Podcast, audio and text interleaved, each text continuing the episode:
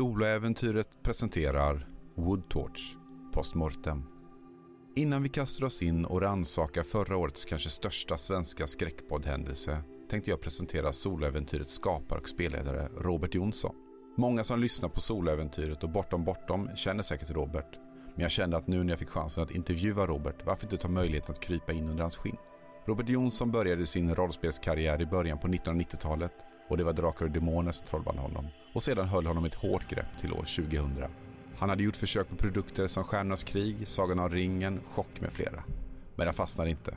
Det var först i samband med White Wolf-skapelsen av Vampire the Masquerade och Werewolf som fantasy fick ge plats för skräck och läskigheter. En genre som nu 20 år senare fortfarande ligger honom nära hjärtat. Robert tycker själv att han är sämre som spelare än som spelledare då han känner att han ofta glider in och vill påverka spelet på ett sätt som är förbehållet spelledaren. Dock är han duktig på att vara en inkluderande spelare som försöker att engagera och aktivera alla kring bordet. Hans val att spelleda framför att spela kan vi spåra till att han redan från början tog tag i spelledarordet och höll ett fast grepp. Även om han själv tycker att han inte gör olika röster och dialekter så bra när han gestaltar spelledarpersoner är han mycket skicklig på att bygga dramaturgi och lyssna in spelarna så spelet både blir tryggt och gränsöverskridande. Vilket skapar fantastiskt episka berättelser. En utveckling som vi, 30 år senare, tacksamt kan njuta av. Förutom att leda egna spelgrupper har han tagit fram produkterna Bortom och Leviathan där han skapat både rollspelsystemet och två fängslande aspekter av samma värld som han nu än mer fasar ihop. Målet är att skapa en upplevelse och saga som sträcker sig över många kapitel i tid och rum. Hans podd Bortom Bortom som föddes 2010 i vakuumet av svenska rollspelspoddar djupdök i spelskapande och allt runt rollspelande och kompletteras efter en teknisk rage quit av Soläventyret 2018. Soläventyret blev en podd som skulle föra samman Sveriges rollspelspodd Elit i intima spel i Leviathan och Bortoms värld med skräck som en gemensam nämnare. Så gå till mylingspel.se och spana in Roberts grejer eller be din lokala spelbutik ta hem Leviathans med tre böcker igen. Regler, kampanjsättning och en introduktionskampanj för endast 300 spänn. Jag är Jörgen Niemi från Källarspel och låt mig nu utan större fördröjning presentera mannen, myten och den megalomaniska spelskaparen Robert Jonsson.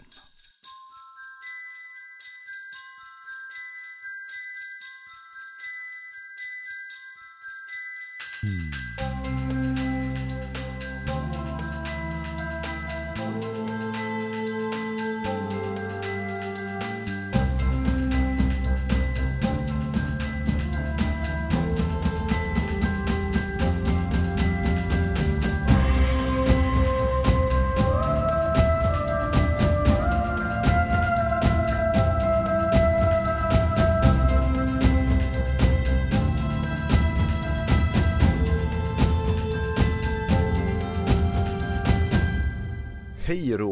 Jonsson och välkommen till postmortem-avsnittet för Soläventyrs julkalender anno 2020.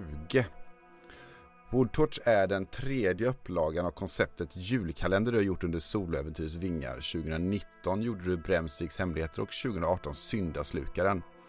Hur föddes idén till Woodtorch och vad tog du med dig från föregående upplaga? Det som jag eh, hade som idé till Woodtorch var att inte ha någon idé. Vad, vad jag menar med det var att eh, Syndaslukan var en relativt planerad historia som hela tiden utvecklades. Eh, jag inte allt i en stor båge och sådant, utan men det var en framåtskridande grej som jag hade en rätt klar koll på hur den dramatiska kurvan skulle se ut, vad som att det skulle vara uppdelad i två kapitel. Att det, det fanns en eh, progression i storyn också. Jag visste vad jag skulle. Och i Bremsviks hemligheter så blev den ju ännu mer klar och tydlig. Jag spelade in sista delen rätt tidigt och därefter så arbetade jag mycket och infoga saker och ting eh, tidigare där kom på att ja, men det här behöver utvecklas. Jag behöver lägga in det här. Och det var också en planerad story och det var rätt mycket administrativt och mycket klippande och sådant. Det tog rätt mycket kraft och energi. Så inför det här året så kände jag att jag vill ha det enklare. Jag vill slöa lite. eh, så jag tänkte, minns du när du tänker tillbaka till skolan så var det ibland de här uppgifterna i svenska att man skulle skriva en stafettnovell. En skriver en sak först och sen så skickar vidare och sen fortsätter man och eh, sedan får man en eh, story utifrån den. Det var lite den eh, inspirationen som jag hade. Kanske inte riktigt eh, så, ehm, hur ska man säga, osammanhängande som de berättelserna blev, men gör en del. Vad etablerades i den här delen? Okej, okay, jag kan spinna vidare på det här. Och det var den stuket jag ville ha på årets berättelse. Jag började med ett scenario och sedan så fick allting växa ut i det. Jag visste inte i början var den skulle vara någonstans eller var den skulle komma. Jag visste, ja, det var väl typ framåt oktober som jag visste att julkalendern hette Woodtorch då. För då började jag förstå vad allt det här ledde någonstans. Och den andra saken jag hade här var att jag, ja, trots två tidigare kalendrar så var ingen av dem särskilt julig. Så jag tänkte, ja men i år, i år så ska vi ha en riktig juliberättelse och vad är med i juliten tomten? Och det var så som kom in på berättelsen Julefrid som var en eh, skriven berättelse som jag släppte samma år som rollspelet Bortom Lugnens slöja släpptes, nämligen 2007. Jag måste ju säga att det äventyret är ju riktigt roligt. Eh, jag har läst igenom det, eh, inte perm till perm, men tillräckligt mycket för att se liksom att det, det är ju riktigt kul. Um, jag anar att eh, den, den, och det kommer vi prata om lite mer sen, hela den julefrid sticker ut lite grann skickligt eh, tolkat av de spelarna såklart. Och eh, hur, hur balanserar du den? För den är ju väldigt, eh, det är fartfläkt och så. Jag, jag upplevde inte den lika mörk. Det kan vara så att jag läste, för att jag läste igenom äventyret efter att jag hade lyssnat på rollspelandet. Men hur, hur, hur känner du för Julefrid? Eh, den skrivna berättelsen är ju en väldigt, väldigt annan berättelse än vad som du hörde i podden. Alltså det är ju en utveckling av en idé som ja, den är väl 15 år gammal. Eh, ursprungligen var det här utvecklat eh, till eh, rollspelet In the Dark. Eh, det som blev Bortom lögn och slöja. Och jag byggde vidare på material om en liten stad eh, med hamn, med magasinen, med tågstationer eh, och sådant. Så på ett litet manus Eh, med några nedklottrade ord och sådant som skrevs av Tord Daniel Hedengren och det var väl tänkt till rollspelet Splatter först då. Men när de skulle ge ut eh, Bortom Lugnens slöja då eh, så blev det som så han sa. Ta det här, gör det vad du vill med det. Eh, det är ditt nu. Och så började jag utveckla det. Nu blev det ju som alla vet att eh, Alltid Attack förlag inte gav ut bort dem eftersom de fick sin eh, tryckutrustning. Eh, den gick sönder då och det innebar att eh, jag sökte mig vidare till ett annat ställe där det kom ut. Men då hade jag skrivit klart material och släppte det och det var ju fortfarande väldigt, väldigt tidigt i världen. Och eh, jag hade väl inte riktigt finslipa alla mina sätt att vara mörk då, utan det här är ju ja, 15 år senare, 15 års erfarenhet till och med av vad jag kan göra som läckt in i podden då. Så det är väl skillnaden eh, mellan det skrivna och det som vi hör. Det är en mer ung och oskuldsfull Robert som syns i skriften. Underbart. Och eh, om man vill eh, spela detta själv såklart så kan man ju faktiskt ladda ner scenariot eh, helt gratis. Eh, du har säkert länkar i eh, beskrivningen till det här avsnittet också. Jajamän. Eh, och då tänkte jag när vi ändå pratar om Julefrid så har du uh, återanvänt lite bilder därifrån.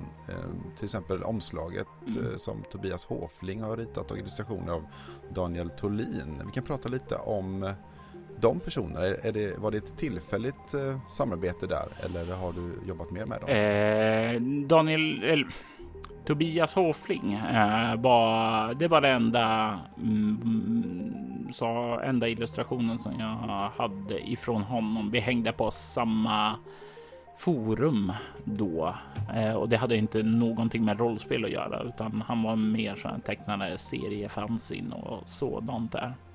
Men han eh, var intresserad av att måla en eh, galen tomte och det blev eh, fantastiskt resultat tycker jag. Men sen vet jag inte varför det inte blev mer samarbete där. Kanske just för att eh, Daniel Solin som eh, jag då arbetade tillsammans med de andra bilderna, att vi fick ett bredare samarbete. Han gjorde väldigt mycket mm, illustrationer till eh, Bortoms böcker då, så det blev väl han som blev huvudtecknare då och det är väl därför så. Ja, eh, Daniel Tolin arbetar mycket mer med.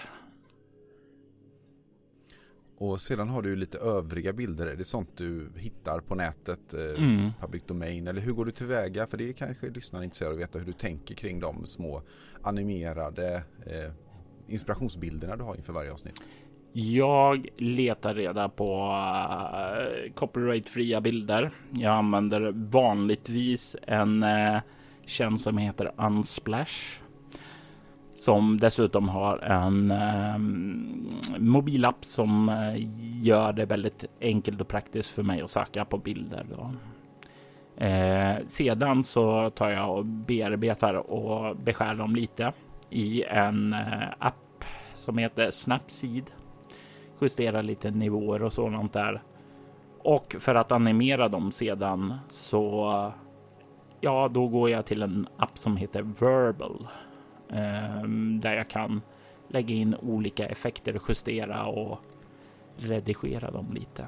Och jag försöker, som i året hade jag ett litet tema på en del av bilderna, att det skulle vara lite grönaktigt då. Just för att simulera det här med kometen och stenarna och sådant där. Ja, för just bilder och podd är ju tyvärr något som man eh inte förknippas så hårt. Men jag tycker att i ditt arbete som du gjorde även tidigare har gjort eh, så har det ju varit väldigt bra när man liksom slår upp sin podd sin poddapp och ska lyssna och så tittar man på artworken och läser stämningstexten som du kanske har skrivit mm. och så lyssnar man. Jag tror att det är en bra start. Jag tänker ju mycket så just för att kunna dela och sådant också i social media. En bild är väldigt bra att ha där, men jag är ju fullt medveten om att det är inte alla som kommer se det, utan en del så kommer ju bara ta det via poddappen och kanske inte lägga märke till bilderna eller texterna och det är fine för mig där alltså. Eh, men jag tycker det är roligt också.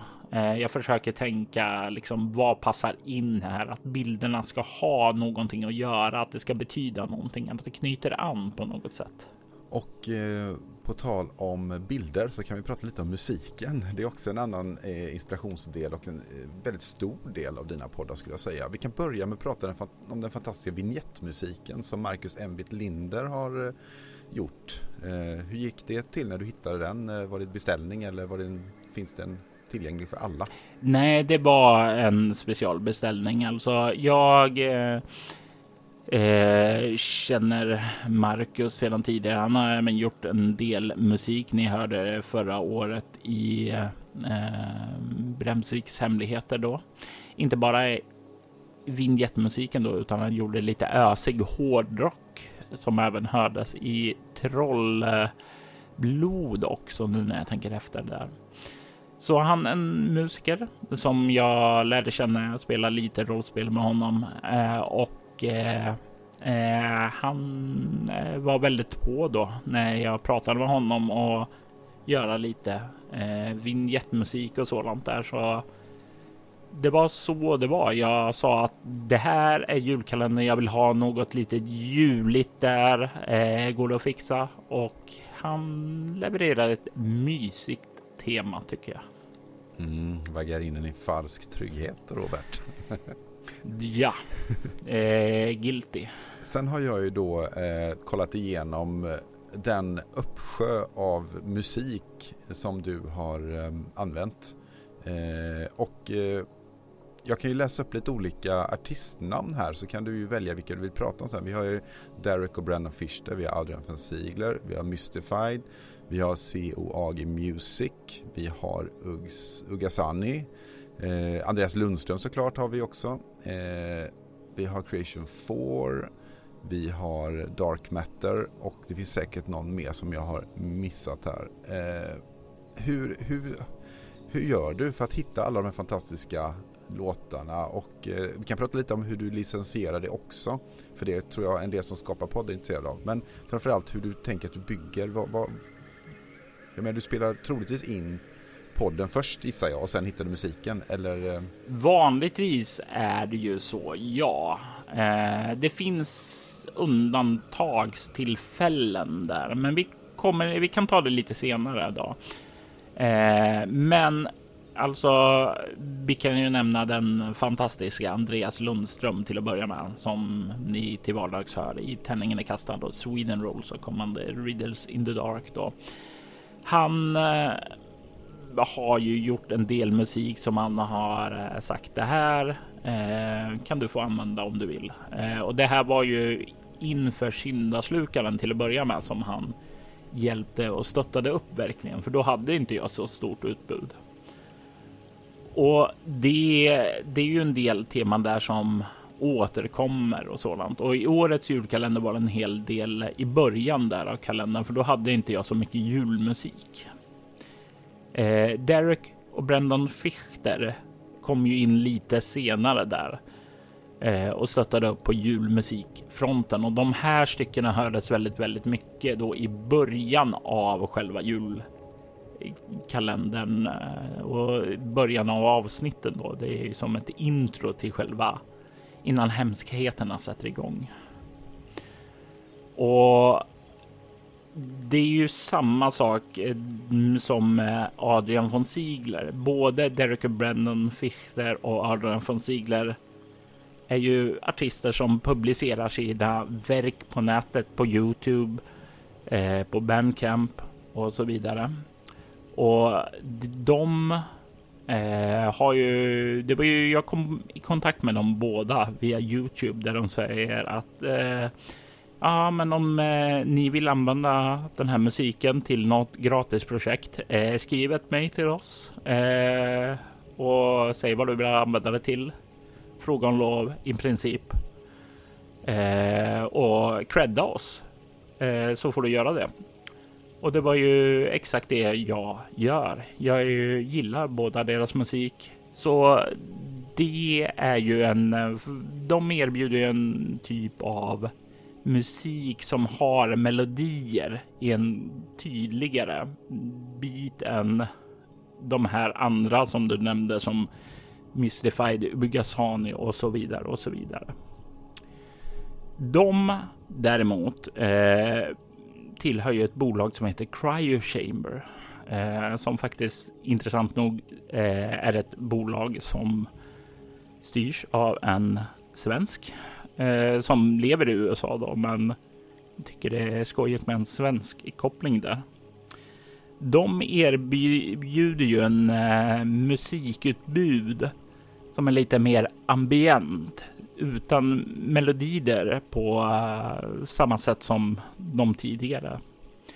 Och det är ju någonting som passar ypperligt i själva stämningen som eh, finns i avsnittet som Ugasani har till exempel väldigt mycket musik som är passande för kalla miljöer. Snö, vind, blås, kyla. Och det eh, är ju sådant som används för att skapa en bra atmosfär tycker jag. Så mycket av musiken från Cryo Chamber används ju just för det syftet. Men det som jag skulle säga är det viktigaste temat som går igenom årets julkalender är ju Coag Music. Eh, och de var nya för mig, för jag satt där och letade efter ett tema, eh, musik av något slag eh, något mer tryckande stämning och det var så jag kom över låten Powerful IDs eh, till eh, klocktornet då var det när Kylie gick mot sitt öde. Att jag ville ha en tryckande stämning där som jag inte hittade riktigt i de andra spåren som jag hade. Så det var också en sån här artist som eh, sa att du får gärna använda om du creddar mig och bara meddela mig när du använder det. Och jag gjorde det. Och det var så skojigt. Jag hittade det här albumet som handlar om en... Ja, jag tror det var någon form av eh, native american myt av något slag, men jag är inte helt säker med det, eller om det var en fejkad dokumentär då som det var ett soundtrack till som hette The Skinwalker, vilket var mm. väldigt fantastiskt så eftersom jag hade redan döpt då det här till Skinnryttaren. Och det tror jag var de stora musikaliska eh, influenserna i år. Ja, det var mycket Hallgrath på slutet också. Exorcism här hade du. Mm.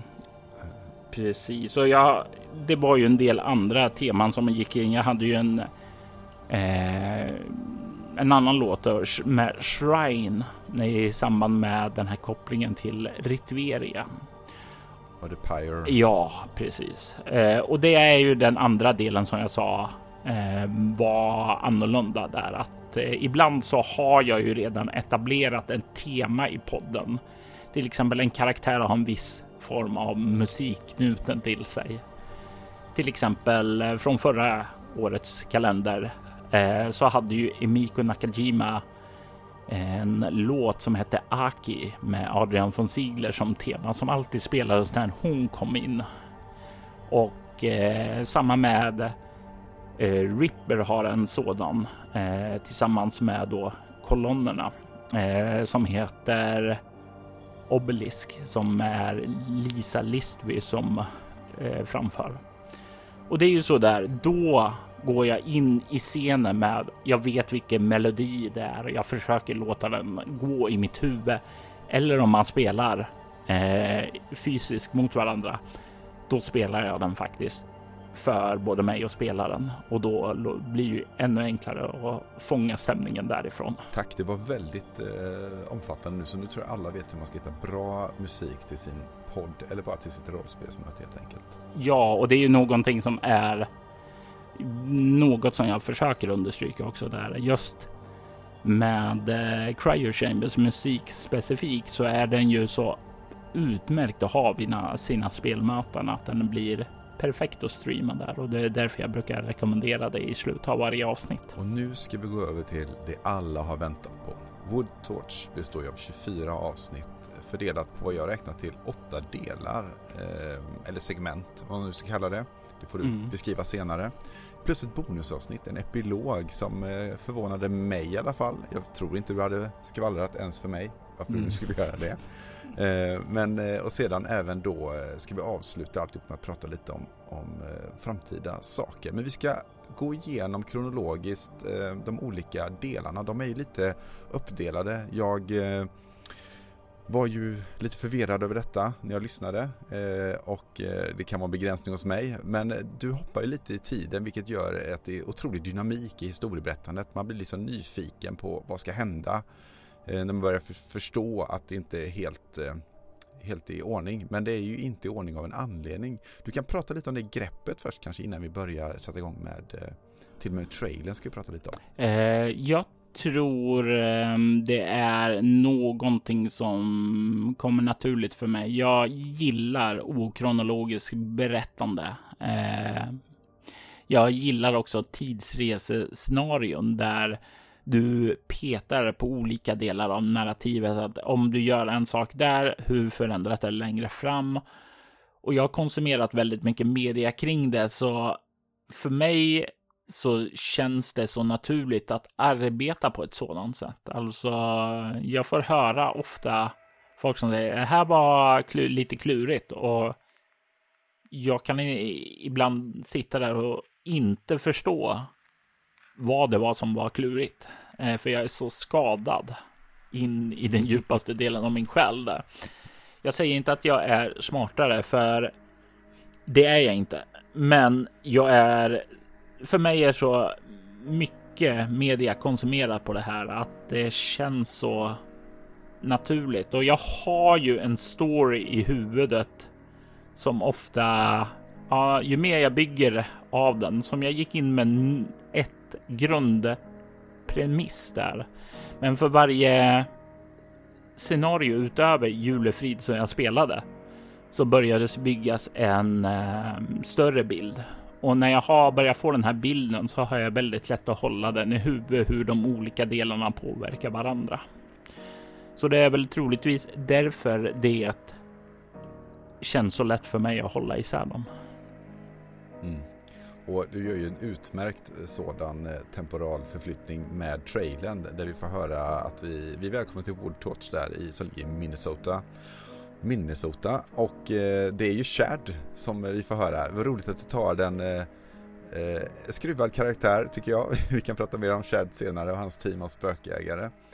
Eh, och eh, vad, vad, tänkte du när du valde eh, utsnittet för trailern? Eh, sånt kan ju vara lite klurigt. Jag tänkte som så att eh, jag har inte tid att leta upp små delar och klippa ihop det till något häftigt. Okej, okay, vad kan jag göra som inte är allt för komplicerat för jag behöver ha ut det här på en kafferast. Eh, och då blir det ju okej, okay, men jag talar igenom en karaktärsröst. Okej, okay, vem kan jag ta? Nej, jag kan inte tvinga någon att göra en dubb på det här kort eh, tid. Eh, okej, okay, då är det någon av mig. Okej, eh, då har jag de här att röra mig med. Vad skulle vara mest spännande? Hmm. Okej, okay. Chad, hej! Eh, han är så överdriven, han är så dryg och han är så underbar att göra. Så det fick bli honom för att det trodde jag kunde göra någonting som stack ut, någonting roligt, alltså någonting som kanske inte bara brusade förbi i flödet. Nej, för hela deras grej är ju, det blir ju ganska central för att den den är ju mitt i smeten på något sätt, känner jag då. Nu pratar jag för min, jag säger inte att det är så, utan och jag tror det blir ett bra drag där, att det blir som en trailer för en trailer lite grann. Eftersom det är det syftet de är där, är för att göra en pilot då, mm. som vi kommer höra mer om sen då. Så att eh, jag tyckte det funkar i alla fall. Kul att höra lite kommentarer på det, vad andra tyckte. Att hur, hur gör man en trailer för hela det här eposet som det här kalendern var egentligen? Inte mm. lätt. Ehm, men vi kan hoppa till första delen då. Klocktornet är tre avsnitt där du börjar med ett och sen kommer två stycken senare då. Och eh, tidpunkten är 2011 utanför Detroit här. Och vi får möta Maria Perez som eh, med uppdrag av The Society of Metaphysical Research ska till Woodtorch för att det eh, någon myt om en kvinna i ett hemsökt klocktorn. Eh, och eh, du kan berätta lite om eh, Society of Metaphysical Research. Vad är det för något? Eh, Society of Metaphysical Research är en eh, akademisk sällskap som arbetar med att förklara vad andra människor tror är övernaturligt. Alltså, det kommer med det kommer med rationella, rationella förklaringar över den masshysteri som lider i samhället. Alltså, ja, men det här är ju inte en eh, eh, hemsökt hus, utan det är ju någon form av hallucinogensvamp som har växt i källaren. Alltså, det här är en gasläcka. Det här är alltså, du har rationella förklaringar på det övernaturliga. Och ja. Är de här en del av, det, det är något som funnits tidigare, funnits tidigare liksom, det är ingenting du hittar på för detta, utan de är en del av eh, världen helt enkelt? Ja, de är eh, en av Bortoms fem stora fraktioner. Och jag tror inte jag haft med dem särskilt mycket i julkalender eller i soläventyret överhuvudtaget min Kwon eh, från förra årets julkalender har arbetat för dem. Jag tror det nämndes som hastigast, men vi har inte haft någon karaktär och jag kände som så att det är deras möjlighet att visa eh, upp den här gången och eh, det kan vara roligt att ja, föra in ett annat perspektiv helt enkelt. Om vi pratar om Maria Perez, den eh, karaktären till att börja med och syftet med att du la klocktornet 1 då som första avsnitt. Hur tänkte du? Vad var din plan?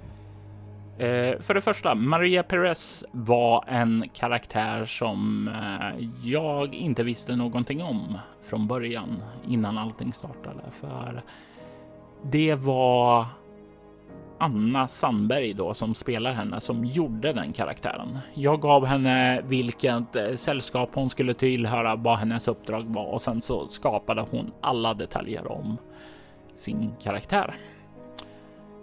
Och eh, hela det här avsnittet eh, trodde jag mest skulle vara en fem minuters grej till eh, klocktornet 2. Eftersom Ja, jag tänkte, vill du göra någon research för att göra det? Men hon hade så mycket research hon ville göra. Och då hade jag redan spelat in ett par avsnitt så jag kunde plantera saker som hade hänt där. Och varför jag placerade det här först och inte mitten var för jag tänkte att om jag placerar det här först så kan jag introducera små saker här i storyn eh, som de som lyssnar kommer få uppleva längre fram. Det nämner att en fejtagent var där och utredde, det vill säga Sarah Ford som Agnes Rudbo spelade. Det nämner om det här döden i klocktornet som Kylie Young råkade ut för efter Ja, efter ja, som Amanda spelade då och det är ju det uppdraget hon beger sig iväg och undersöka. Men jag fick chansen där att plantera olika saker i lyssnarens medvetande. Och skälet att jag placerade det här var helt enkelt för att de skulle haja till när de stötte på det längre fram då. Visst, det kanske inte är den mest dramatiska inledningen, men eh, eh, det var i alla fall min tanke. Och hur kom det sig att du valde Anna Sandberg som gör en utmärkt tolkning av Maria Perez? Var det något, eh, hon är som sagt en fjärdedel av Svartviken rollspelspodd som nog alla har hört väldigt mycket av. Mm. Eh, eh, valde du rollen åt den eller, eller var hon rollen i ditt huvud från början? Jag gav henne ramarna och sen så gjorde hon resten då. Eh, hon, eh, jag, jag, kände att eh, ja, eh, jag ville ha mm, göra någonting med Anna igen. Jag har ju spelat med henne tidigare eh, i bortom här. Hon spelar ju till exempel Bjarne eh, i insnöad prologen och jag kände att det var en väldigt eh, härlig upplevelse. Jag ville ha mer härliga upplevelser med Anna där och eh, det fick jag. Mm. Ja, mycket bra faktiskt, tycker jag. faktiskt. Mycket bra. eh, vi glider vidare eh, med jubel och eh, bjällerklang in i nästa del som var julefri tre avsnitt. Och här är ju kärnan i berättelsen kan man säga. Eh, där eh, vi spelar rollspel. Henrik Blomqvist, Mikael Medin och Josefin Midesivert fick de tre färdiga rollerna. Henrik då som Marlene, eh, säger man Hesche eller Hesh? Hesh. Hesh. Eh, Mikael Medin spelade då Sam Hesh och Josefin spelade Megan Hesh. Eh, och vi spelar rollspel har ju varit med hur länge som helst på att säga i sammanhanget. Mm. Eh, hur fick du dem ombord på den här eh, lite mer, vad man ska säga, ett på ett fint sätt, eh, farsartade delen av den historien som blev otroligt mörk samtidigt och eh, den har hemsökt mig den här delen. Eh, för den, den, är, den sticker ju ut som sagt på något sätt. Eh, otroligt häftig resa, eh, härlig dynamik mellan spelarna och samtidigt en sån absurd, absurda händelser hela tiden. Vad är dina minnen? Eh, det här var ju det första avsnittet jag spelade in och eh, det här var ju pre-corona Sverige. Eh, så jag var ju nere i Göteborg och spelade in det här. Och tanken var ju helt annorlunda än det blev i julkalendern. För när det här året började så hade jag en tanke om att ja, jag spelar in med eh, Eh, jag spelar in med vi spelar rollspel då först. Sen så vill jag göra någonting med Svartviken. Jag vill göra någonting med Tärninge kastad. Sweden Rolls kan jag få det med källarspel ska jag hemsöka och alltså jag hade tänkt att ha eh, kapitel för varje podd istället. Så kom coronan och de planerna fick ju kastas i eh, sopkorgen. I, men då hade jag ändå den här början, eh, den här inspelningen med vi spelar rollspel som jag byggde vidare på då. Och hur jag fick med dem på tåget var väl att jag jag frågade dem. Eh, jag vill spela med er eh, för det här och eh, jag har ju eh, samarbetat med dem. Jag var och spelade dem tidigare och en del av eh, de som var Eh, med här eh, var ju sådana. Jag har ju spelat med Mikael tidigare och eh, tanken var ju att Axel och eh, Anneli också skulle vara med istället för eh, Josefin och Henk.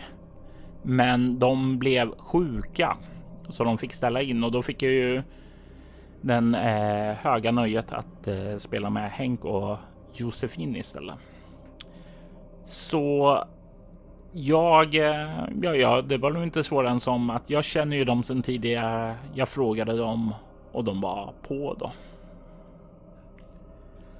Och för det som jag tyckte var så roligt med, med den, förlåt, mm. äh, är ju att äh, dynamiken i gruppen lyser igenom. Det, jag har ju en podd, Dungeons and Daddies, jag lyssnar på, där de, man, man hör att det är människor som spelat förut och de tycker om det här. Och det är just det här bygga på varandras äh, Eh, lyckosamma saker och misstag det är ju det som är otroligt roligt i den här tycker jag. Eh, ja men det är ju det är ju sant. Alltså det finns ju en historia där de fyller i varandra och de har ju sin egen energi som de för med sig. Alltså, eh, det är ju definitivt. Eh, ja, det är ju full fart när man spelar med dem. Alltså, det.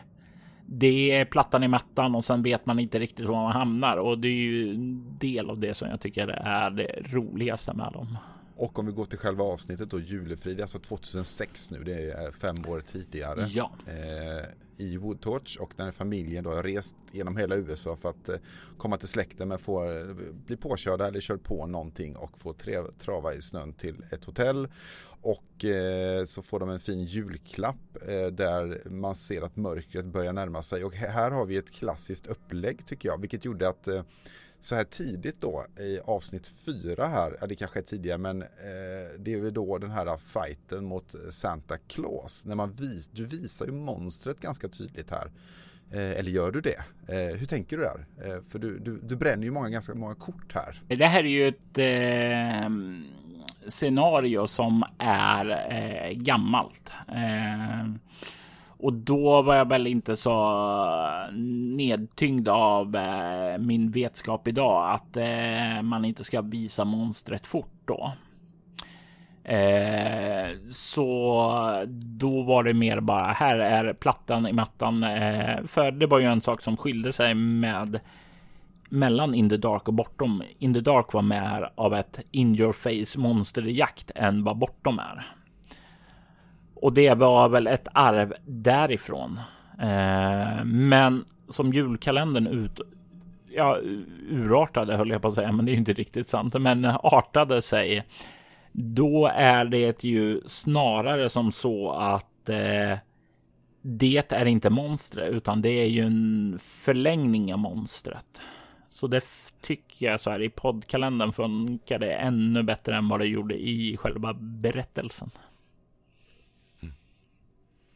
Absolut. Vi kan flytta oss vidare om inte du vill dyka något mer ner i julfridsdelen. Eh, en liten sak kan jag tänka mig här eh, och det är en del av det hörs faktiskt i scenariot, men jag tror jag klippte bort en del också.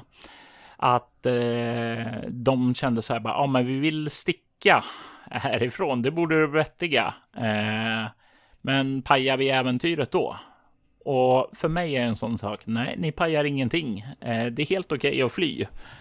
Eh, vilket inte är väl helt rimligt i alla poddscenarion och sådant där, eller eh, vanliga rollspelsäventyr. Då är det nästan förutsatt att du ska ta dig till ett slut där en strid eller någonting sådant där. Men det är någonting som jag känner att nej, det måste ni inte. Kör vad era karaktärer tycker är logiskt. Tycker de att det sticka härifrån, då är det fine. Särskilt nu när jag hade ett sånt här löst upplägg som jag ville att jag bygger på vad ni gör. Bry er inte om vad jag tänker och vill att ni ska göra. Så det var därför som det blev som det blev.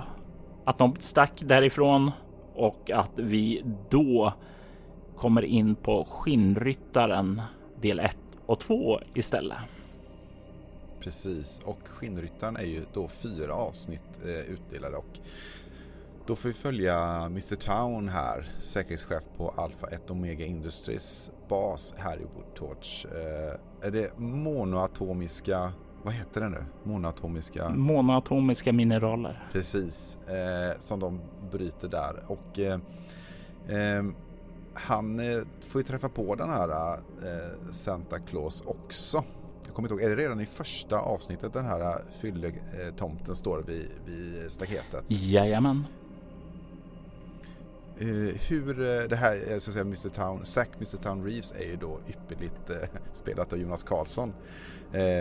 och, och det står att han också ska, håller på att skriva material för Leviathan-boken Jericho. Mm. Ett samarbete, är det, ja, har ni jobbat ihop länge eller är det en ny bekantskap? Jonas är en del av min reguljära spelgrupp. Så jag spelar en hel del med honom och och eh, det är lite grann därifrån också det utvecklats. Han har tagit och spelet bortom i våran spelgrupp. Han spelleder också lite Leviathan eh, också. Eh, så under hans spelledarpass har det blivit en del skrivet material och eh, man skriver bra saker så det är dumt att inte ta tillvara på det. Ja, och jag tycker han gjorde den här rollen väldigt bra, väldigt spännande var det tyckte jag. Eh, du bytte lite karaktär såklart om man går från julefrid till skinnryttaren.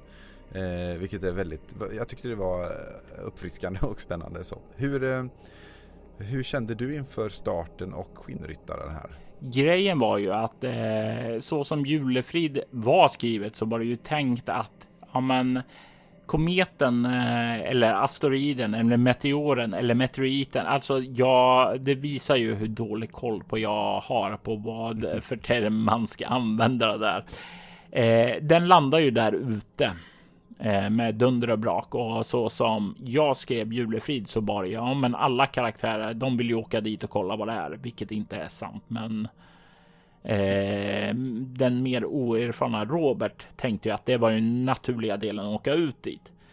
Nu när eh, familjen Hesch inte gjorde det så tänkte jag okej, okay, men vi har en säkerhetsvakt där som heter Mr Town. Okej okay, Jonas, eh, gör Mr Town, skapa han som en karaktär och ge honom en liten eh, bakgrundshistoria. Och det gjorde han. Och eh, så fick han ta och uppleva den delen av Julefrid som inte blev spelat. Och eh, det intressanta här blev ju att det blev en upprepning av första scenariot där, för han ville inte ta sig in i den här gruvan där Santa Claus var. Han var en passiv observatör där. Och eh, som han sa själv, jag har inte betalt för det här. Eh, eh, så det var så jag tog in Kylie Young där att okej, okay, du ser henne klättra ner där och röra sig in dit. Och det fick honom att komma in dit. Och som vi ser i längre fram så kommer ju Kylie Young då. Hon blev en karaktär på grund av att eh, jag ville förmedla den delen där nere till lyssnarna men jag fick inte ut den ifrån säkerhetsvakten Mr Town. Återigen, Precis för... vad som etableras i berättelsen bygger vidare till nästa akt. Precis, och eh, jag tänkte på Amanda, hon gör en statistroll här. Var det så att du spelade in det efteråt då? Eller hur? För det, det är de här eh, sakerna som slår mig ibland. Hur tänkte Robert här och när tänkte han? Robert tänkte att eh, ja, eh, Amanda, du kommer behöva spela in dubb, men sen behöver hon inte göra det för jag kunde rycka exakta repliken ifrån avsnittet in i Jonas avsnitt och vice versa. Det är ju lysande. eh, spara tid och energi. Och innan vi kastar oss in i kometen så tänkte jag du, skinnryttaren, vad, Vad, vad, vad eh, jag lite om den och det konceptet du tänker runt Skinnryttaren. Skinnryttaren är en demon. Jag har haft. Det finns i princip tre eh, källor till eh, monster, motståndare, antagonister man kan stöta på i bortom. Du kan stöta på drömväsen. Du kan stöta på psykonautiska väsen, alltså eh, ja, med själar och sådant. Vi hade Ritveria som ett psykonautisk väsen. Vi hade syndaslukaren som ett drömväsen. Så den sista grejen, det demoniska, det kände jag att ja, men det tänker vi ta och fokusera på den här julkalendern. Då har vi gått igenom de tre olika stora källorna. Och det här skinnryttaren och sådant. Eh, det är ju en eh, demon då och eh, utan att gå in allt för djupt på det, men kometen som föll från himlen.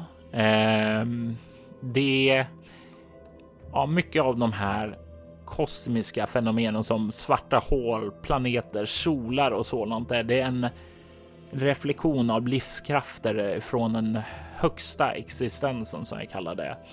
Allt som går ned hit, det är saker som på något sätt dör eller håller på att förruttnar.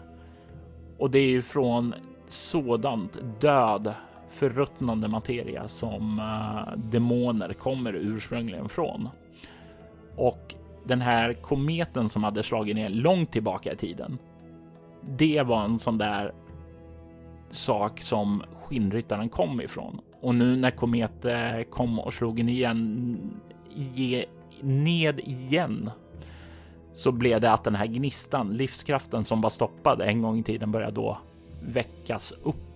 Och det var därför den här julafton när den slog ned igen som mardrömmen började och skinnryttaren väcktes ur sin slummer.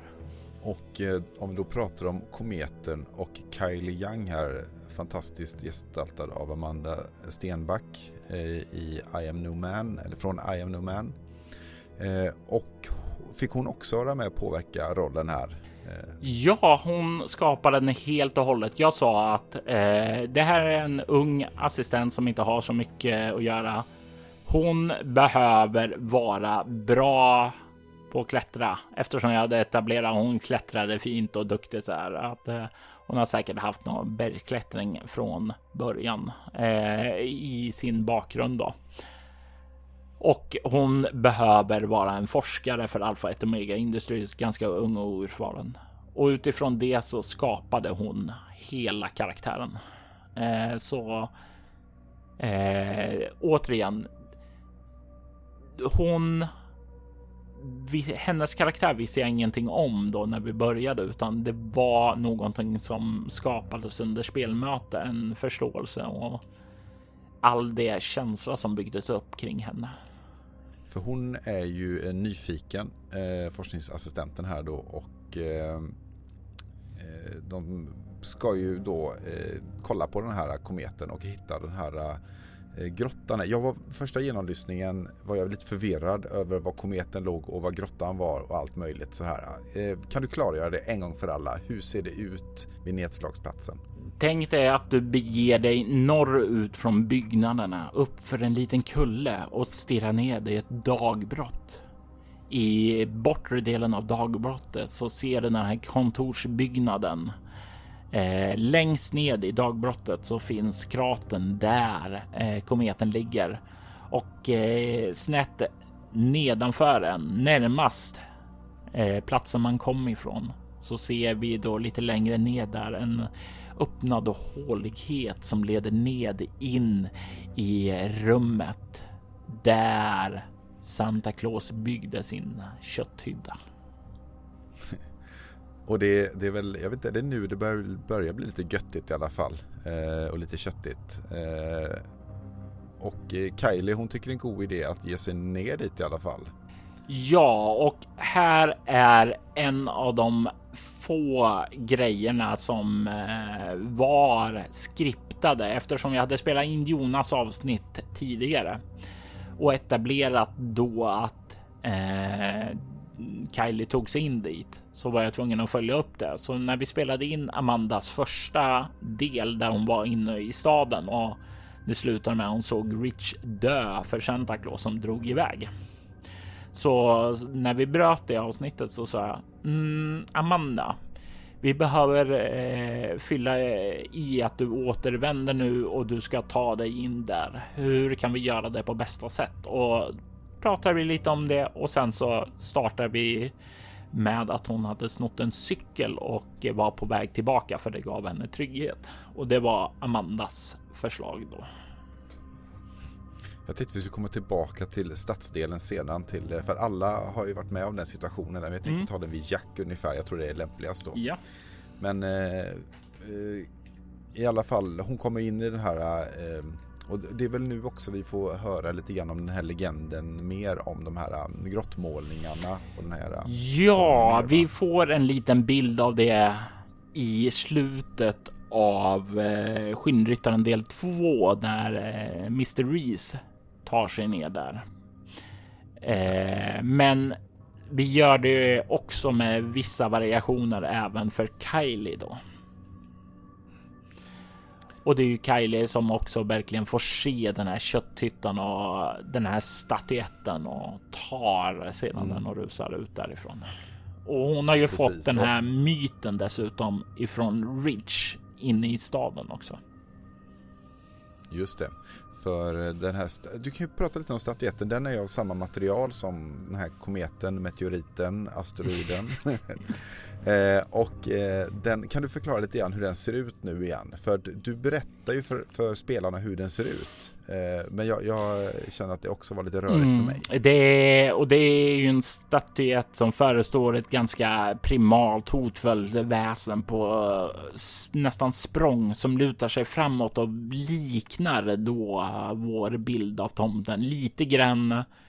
Ja, helt enkelt Santa Claus på fram omslaget av Julefrid. Det är ju det som jag diskret försöker hinta om att den liknar. För, för du, säger, du, ja, du säger nämligen hårigt på något sätt i något tillfälle. Ja, jag. Jag, jag, jag... Eh, jag. säger det om benen, att det är håriga ben och sådant där. Under kroppen är hårigt. Så tänk dig den bilden på framsidan fast utan byxor. Jag tänker ju att det här är ju en bild på ett primalt väsen och att det är ju inte någonting som har kläder på sig.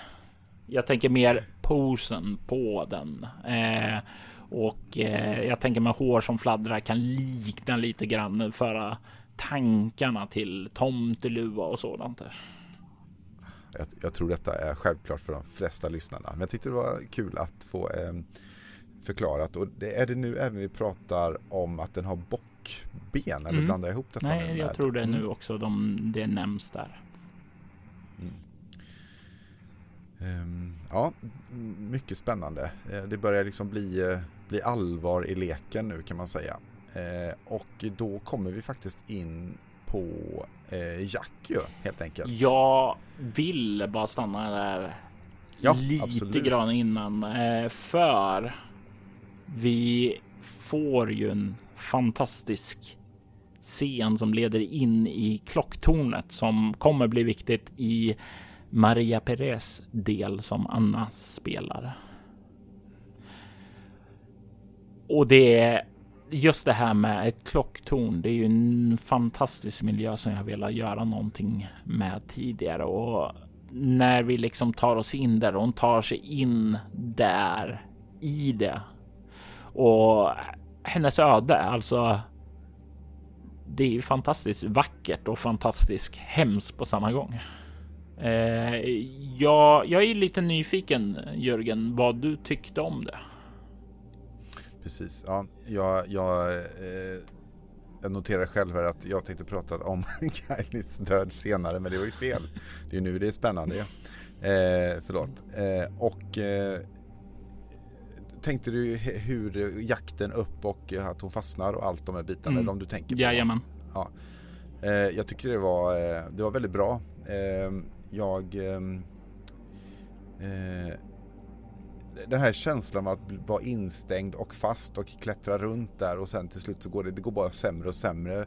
Det är ju liksom Robert i högform att eh, eh, det, det, känns lite grann som, är det meningen att hon skulle kunna klara av det här eller inte? Men man är inte riktigt säker faktiskt, eller jag var inte det. Eh, kunde hon klara sig? Var det, det var en möjlighet. Vad jag ville ha ifrån henne var att hon helt enkelt sa fuck it, jag, jag får offra armen då för att försöka mm. ta mig lös. Alltså det var det när hon väl hade fastnat där och eh, misslyckades med första slaget. Då var det bara okej, okay, det här är. Jag, jag vill höra hur du tar av dig själv armen där. Eh, inte hur du försöker rädda dig. Alltså det var vägen ut då. Hade hon agerat långt innan där? Hade hon stannat kvar lite längre upp och bara låtit eh, Santa Claus ta statyetten? Då hade hon klarat sig. Men det är ju å andra sidan inte lätt att veta när man blir jagad och sådant. Där. Nej, jag tänkte en spoiler här lite grann. Det här är ju en helt spoiler redan här. Men att om hon hade tjongat till statyetten i kometen det första hon gjorde hade allting varit slut då? Ja. Det, det, var, det står också ganska uttryckligt i äventyr att det är eh, så man stoppar hotet. Att donga in den i kometen eller ja, precis. Det är någonting som är starkt där att eh, förstöra det. Och kometen är ju det tydligaste exemplet på det. Och det, då hade ju det blivit något helt annat som vi hade fått följa där och byggt vidare på det. Ja, nej men jag tyckte, jag tror att hela, hela de här eh, det kändes väldigt naturligt hur det blev tror jag. Jag tror att det är därför jag egentligen inte har så här det, det stack inte ut eftersom det var en väldigt bra slut. Det fin, finns liksom inga hjältar Eh, på något sätt. Man är en hjälte men eh, man förgås och lyckas kanske göra en liten förändring då i och med att den här eh, om det nu blir bra eller dåligt då med den här skärvan då som blev kvar eh, som gjorde mer problem i och för sig då kanske men samtidigt gjorde ledtrådar som ledde allt vidare då så att eh, eh för det är, väl, det är väl här detta händer egentligen och som initierar eh, till längre fram sen då med klocktornet egentligen. Ja, det stämmer och det var ju den delen, för Anna spelade ju in sin efter att det här hade hänt. Och det var ju en direkt konsekvens av vad Kylie gjorde där. Att eh, okej, okay, då bygger vi vidare på det. Eh, så återigen, det var ju arbetssättet genom hela kalendern. Bygg vidare på vad som finns och utveckla det vidare. Och jag tycker samtidigt så lyckas du ändå skickligt undvika det här att få det att känna för skriptat. Ehm, jag tror att det är, och i och med att du låter spelarna bygga karaktärer så blir det väldigt levande. Mm. Så då ser man inte de här osynliga väggarna som ändå finns där i alla rollspelsäventyr, mer eller mindre. Ja, eh, jag, jag, jag försöker hela tiden att låta karaktärernas val alltså kännas eh, viktiga, att det får spela roll. Och då tror jag det också eh, känns mer naturligt som du säger. Cool. Känner du dig nöjd med kometen? Nu känner jag mig nöjd med kometen när vi har talat om en liten eh, malen assistent i klocktornet. Ja. ja, jag uppskattar alltså den typen av drama när det blir eh, köttigt och trevligt. Eh, det, det, och det är ju någonting som verkligen drivs hem av Amandas eh, gestaltning här. Den är ju underbar. ja, verkligen. Eh, Jack spelad av Mikael Fryksäter. Eh, som vi hör i Min du beredd och rollspelspodd. Ja. Eh, och eh, vad har ni för relation innan detta? Eh, jag har faktiskt haft med honom i soläventyret tidigare eh, och i scenariot Athanasia då. Och jag eh, var med i hans podd också. Och det var en gång när han eh, passerade förbi Örebro som han stannade förbi hos mig. Eh, och det här var ju långt innan coronan då. Och eh, ja, men först så spelade vi in intervju och samtal till hans podd här och sen så spelade vi in Atanasia. Och eh, det var en väldigt trevlig upplevelse. Så när det kom eh, dags till årets julkalender så hade han sagt att jag är gärna med, så då fick han vara med. Eh, och eh, då fick det bli Jack helt enkelt, för jag kände att det här kan nog funka för Mikael. Och jag gillade ju Jack and Jones då. Utmärkta namn. Eh, återigen en eh, förkärlek till sådana här blinkningar. Eh, det finns mycket, alltså Wood Torch är ju själv eh, verket en lek eh, med namnet Torch Wood som i sig var ett anagram till Doctor Who. Eh, så eh, Jack and Jones är en sån här mer uppenbar blinkning till eh, klädmärket då. Precis. Och, och jag tycker det här också var, eh, det blev det jag gillar med, du väver ju ihop här, vi kommer ju prata lite mer om stan och just den här situationen som flera upplever. Familjen upplever den, eh, Kylie upplever ju den. Eh, ja, vem är det som inte upplever den här egentligen? Det är Säker, säkerhetsvakten då. får ju inte uppleva den för han håller sig ute ja, på området. Så är det ju. Men det kändes som att allting hängde ju ihop på något sätt. Jag tror att och, eh, lite metadiskussion är ju då att, att skapa en händelse som eh, berör flera men inte egentligen spelar så stor roll för alla kanske. Mm. Eh, men ändå ha vissa sådana här eh, McGuffins som man kan liksom eh, häkta upp eh, historien på. Jag tycker det var väldigt, väldigt intressant eh, scen. Du kan ju berätta lite om scenen. Vad, vad är det Jack and Juice gör här vid tågstationen? Vad väntar de på egentligen? Vad har de gjort för något? De har ju begått en stöld och i vanliga fall så är det ju det här. Ja, men hur går stölden till? Och det var någonting som jag kände bara. Nej, men det är inte viktigt. Eh, det är ju bara varför de är där, så vi börjar med att stölden är gjord. Nu ska de lämna över stöldgodset och få sina pengar. Och då befinner de sig på tågstationen. Och när man har lyssnat det här tidigare så vet man att eh, ja, familjen Hech beger sig ju väg dit och de kommer ju bli beskjutna. Och eh, det är ju samma med eh, Kylie. Hon är ju på väg att ropa efter hjälp på den här bilen då hon ser då att den blir beskjuten då och duckar ner och gömmer sig. Så när man går in i avsnittet och ser att de befinner sig på tågstationen så är ju tanken då att man direkt ska känna att men vänta nu, det kommer att gå fel här. Och Mikael är ju duktig på att understryka och bygga för det här att någonting kommer att gå fel utan att veta mm. vad som har hänt i de tidigare delarna då. För sedan så kommer ju Mr Weaver hit. Eh, vill ha lasten. Och det är då eh, han skickar sina goons och beskjuta familjen Hech. Men de kommer ju undan som vi vet. Och eh, Mr Beaver tar väl inte de nyheterna särskilt bra då skulle jag vilja säga.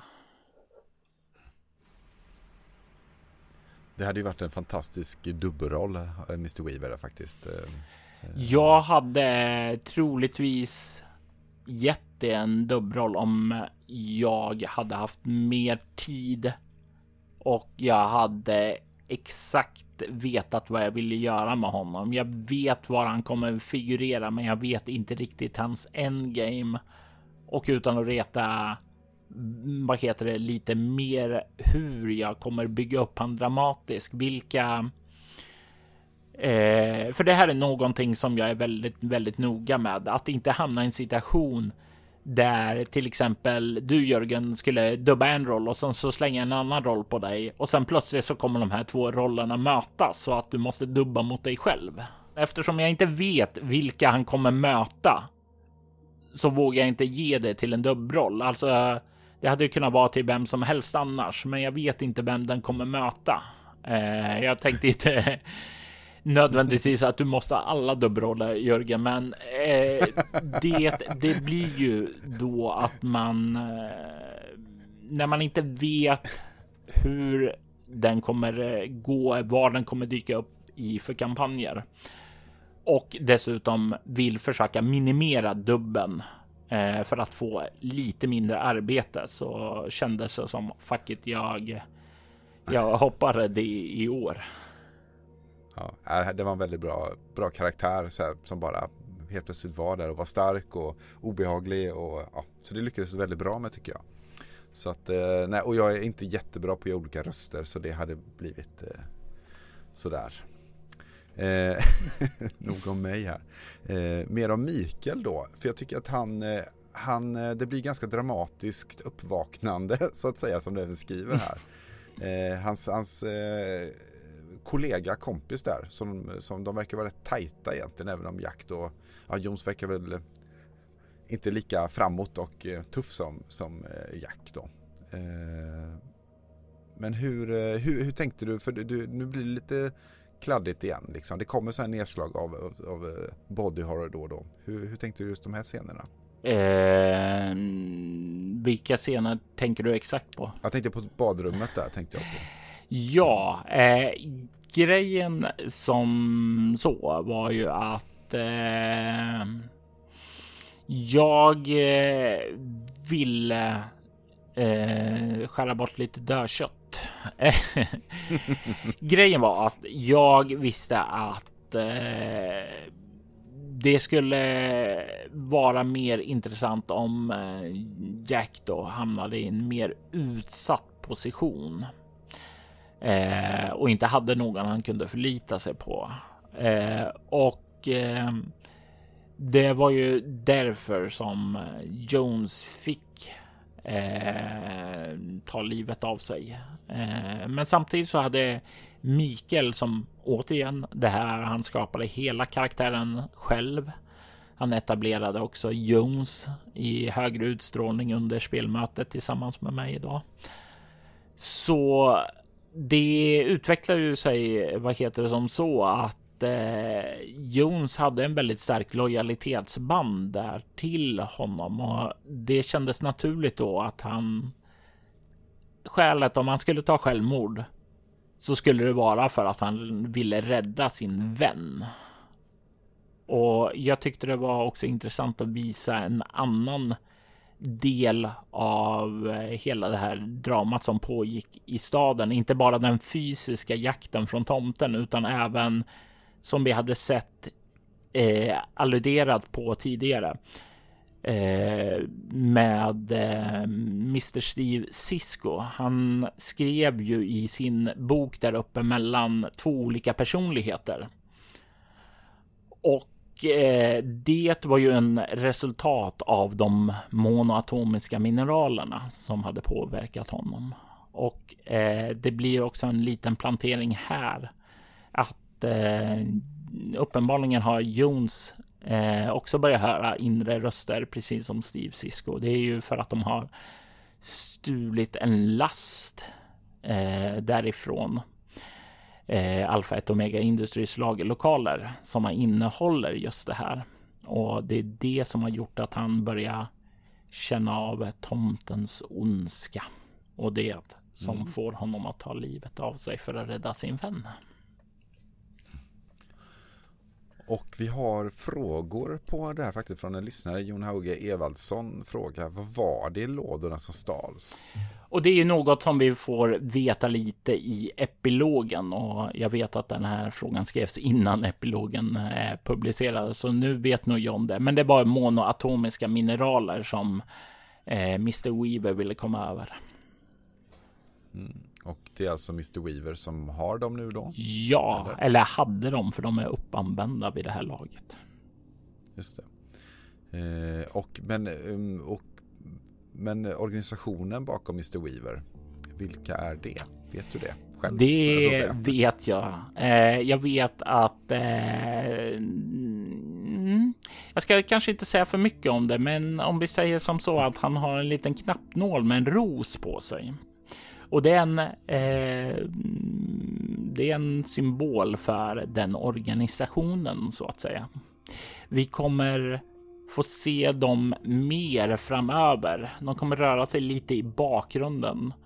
Eh, långt, långt i bakgrunden, men ändå påverka saker i en kommande berättelse som heter Winter Hills, men även också en annan berättelse som heter Red Threat Division.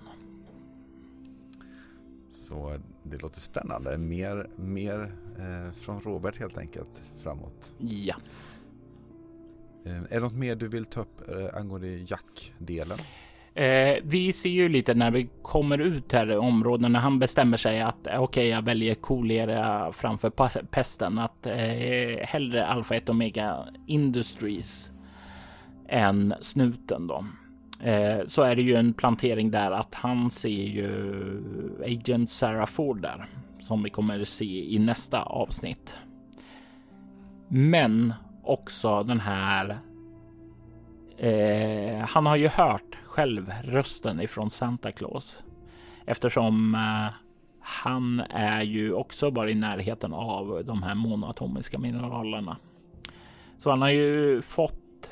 Det är inte jättetydligt där, men i slutet när han hoppar in i helikoptern, åker därifrån och sen hör det här tomteskrattet. Så är det ju en alludering till det som har sagts tidigare i avsnittet att Eh, du kommer att höra mitt skratt precis innan du dör. Och det är ju det skratt jag försöker diskret plantera. Jag vet inte om det gick hemma, att det framgick då för dig som lyssnare Jörgen. Eftersom det är dig jag talar med just nu så frågar jag dig.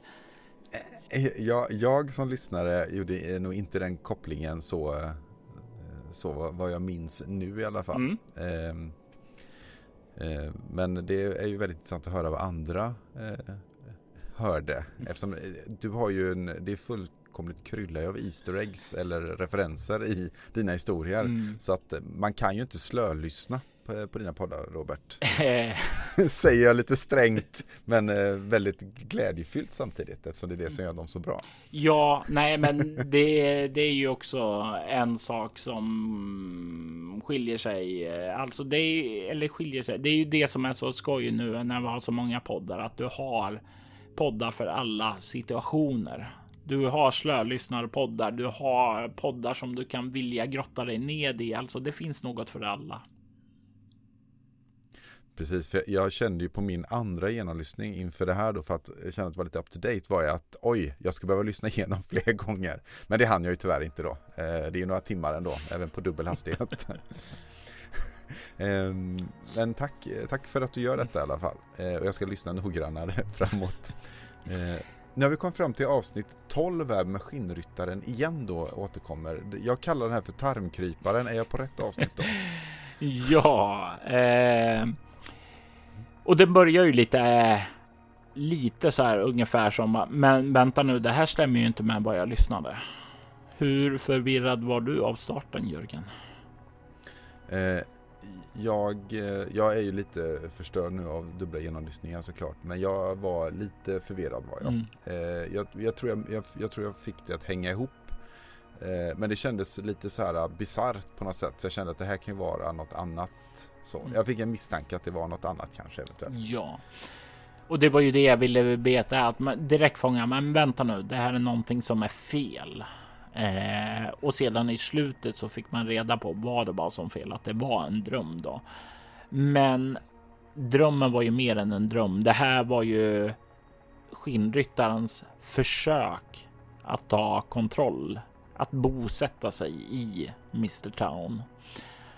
Och eh, jag hade väl inte så mycket klar. Jag hade i eh, rollspelet Leviathan så finns det en konfliktmekanik för olika typer av konflikter och i nya bortom så kommer besättelse vara en av dem.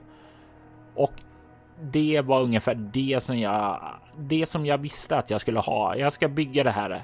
Kommer skinnryttaren och besatta Mr Town?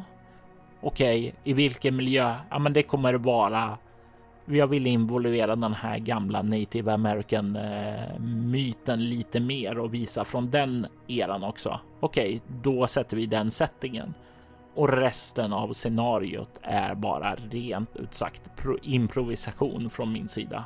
För jag, jag, jag, jag, tänkte just på, och det kommer ju senare också, dina um, spelarna som du utsätter för dina, eh, dina kroppsvätskor och köttigheter. Eh, är det någon som någonsin ryggar tillbaka och kommenterar det? För att Eh, jag tycker det är väldigt stimulerande att lyssna på för det är så obehagligt.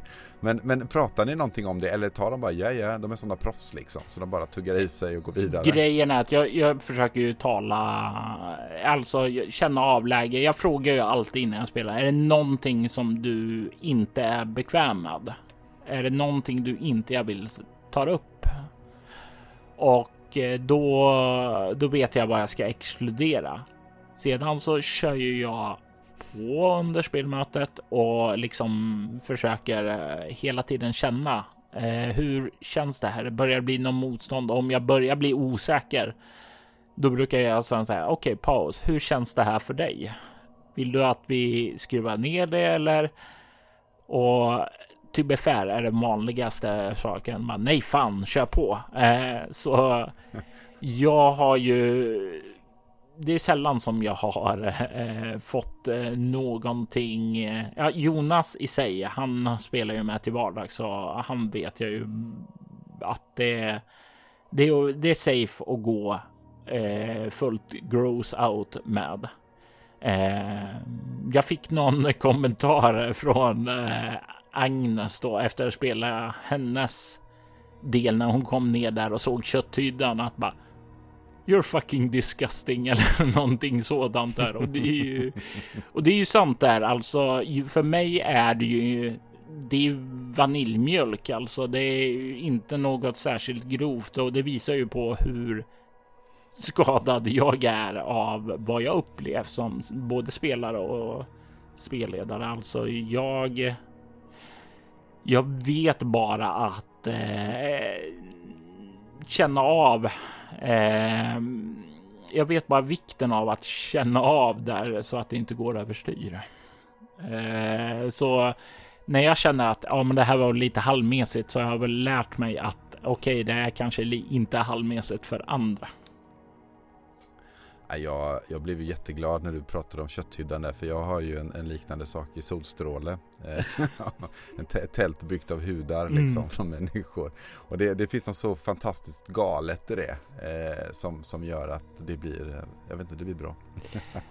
Absolut och um, det är ju det är ju någonting med det sådana här äckel också. Eh, jag brukar inte använda mig av äckel för att skapa stämningen, men det var någonstans här liksom som jag tog det vidare bara från kötthyddan alltså och under själva gången eh, så blev det här ju en.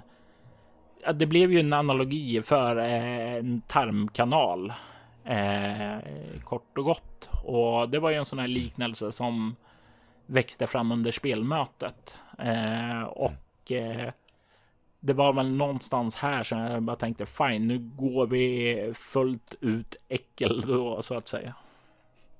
Mm. Och eh, sen så kommer ju den delen, eh, om du känner dig färdig med denna delen av Skinnryttaren så kan vi då gå på vad jag tyckte är eh, lite finalen egentligen. Jag blev eh, efter avsnitt 16 då, för inne på Monster nu som är fyra avsnitt då, mm. fortfarande Woodwatch 2006, 1, 2, 3 och 4. Eh, som Sarah Ford då spelas av Agnes Rudbo, Dungeons and Disappointments, ja därmed uttalar det, och Tanja Kasta då. Och eh, hon gör ju en fantastisk roll här. Alltså det här eh, eh, gillade jag jättemycket. Eh, och jag kände att avsnitt 16 så då jag var ganska, det var ganska färdigt då. Kände du när du gjorde detta att oj då, hur ska jag fylla ut resten? Även om jag förstår att det inte blev så. så att det känns väldigt, det, man får reda på alltihopa liksom. Det var så komplett. Ja, men alltså jag tänkte ju som att det här är mid-season finale i, som en tv-serie. Det är här som, vad heter det? Nu ska vi känna att hotet är över. Alltså det här får du förklara. Det är bokslut på allt som har varit här innan. Och det var väl därför det som kändes eh, så ihopslaget. Men jag visste ju att det inte var slutet, för jag hade ju redan spelat in klocktornet. Starten på nästa kapitel då.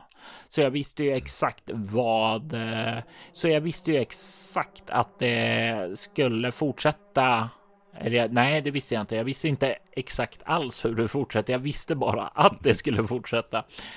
Eh, och eh, jag visste ju att eh, Kylie hade ju haft en staty där. Eh, en del som hade gått sönder. Eh, och jag hade ju spelat in eh, även eh, delen tåget vid det laget då eh, med Sanna Deliana Vallapuro. Och eh, visste ju att en eh, fragment där hade överlevt då och eh, påverkat folk. Så det var ju, jag visste ju att det var fortsättningen där. Så vad jag försökte göra var att nu ska vi sy ihop alla trådar som har etablerats här i Woodtorch fram tills nu. Så kommer det en ny start sen. Så jag kände ju inte som att vad ska hända sen, utan jag visste, visste exakt då att det skulle fortsätta, var det skulle fortsätta jag, jag, fick en sån one more thing, just one more thing grej liksom. Eh, att, att, och det tycker jag var coolt. Eh, så jag tror att det var, det, jag gillar greppet. Det var mest att jag blev så förvånad hur det kunde fortsätta. Det är klart det kunde, men ändå. Så jag tycker det var väldigt bra gjort helt enkelt. För mig, passade mig. Ja. Och det hade ju definitivt kunnat vara en. Eh, det hade ju kunnat vara säsongsfinalen, alltså. Det hade ju kunnat vara avsnitt 24 också. Hade jag inte spela in de andra delarna längre fram så hade jag troligtvis istället låtit andra delar flashas ut där på plats istället för att eh, då eh, låta det fortsätta några år senare. Hur eh, kom Sarah Ford till? Och hur mycket var Agnes med i den rollskapandet? Sarah Ford är en eh, karaktär som eh, kommer att dyka upp i andra säsongen av Noahs sista drag. För hon är en inskriven minor karaktär där. Och hon har ett eh, betydligt större roll i den skrivna men inte utgivna berättelsen Blodsförstinnan. Så hon var en färdig karaktär Eh, som även finns spår av i Leviathans värld. Så det var ju en story-karaktär då som Agnes fick mantla då. Hon skapade inte den själv. Men hon gjorde den till sin egen, kändes det som i alla fall. Absolut. Eh, hon tog ju det här som jag hade gått och gjort den till någonting fantastiskt. Och jag tycker en, hon gör ju en väldigt härlig resa här Sarah när hon är nyutexad och sen då kommer in i det här elddopet verkligen och vill göra saker rätt. Eh, det, jag tycker det känns, eh, det känns realistiskt på något sätt eh, trots den väldigt övernaturliga settingen. Ja, nej men absolut och det är ju den här nyutexaminerade eh, personen då. Vi får följa verkligen eh, kastas direkt in i elden. Men lyckligtvis så har hon ju ekande ord ifrån sin mentor där med, eller hur Jörgen? Ja, det kommer ju Franciscus Black kommer in ett par gånger här eh, och eh, väldigt väl skrivet dubb av dig Robert då. här försöker jag hylla dig i det här men eh, du vänder dig emot mig. ja. Eh, jag tycker att den, men jag tycker det är bra att man, man, om man är ny, att man inte står på helt egna ben. Mm. gör också en tyngd i att hon måste göra det här. Jag tycker det blev, det blev väldigt bra. Mm. Eh, eh, Nej, men, bra, bra fixat där. Mm, nej, men Agnes är väldigt, väldigt rolig att samarbeta med. Hon är duktig på att skapa situationer som är intressanta och sådant där. Så jag tyckte det blev jättebra. Mm.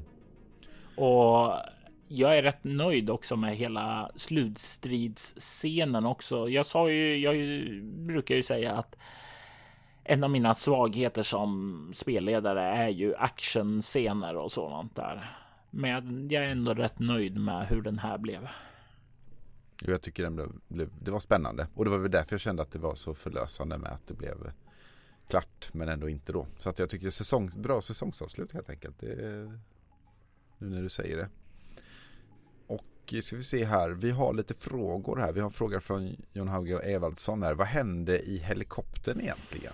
Vad som hände i helikoptern var att eh, den blev attackerad av eh, tomtens renar. Eh, den kraschade och eh, Jack kämpade och slog ihjäl några renar. Det var därför det var lite färre renar. Jag vet inte om det framgick så väl, men det var Jack dödade några av renarna innan tomten kom och gjorde slut på honom.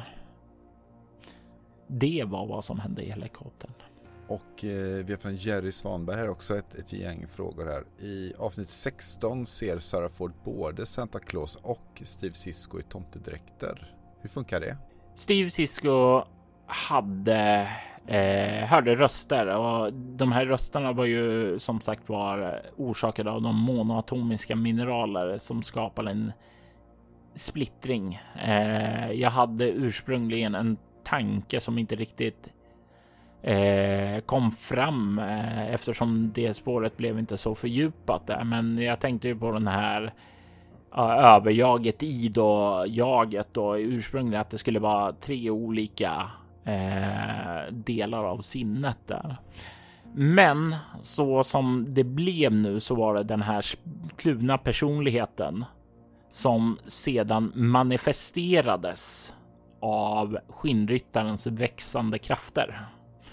Så Steve Sisko var en person och sen var den här inre rösten som tog det mer primala Santa Claus formen.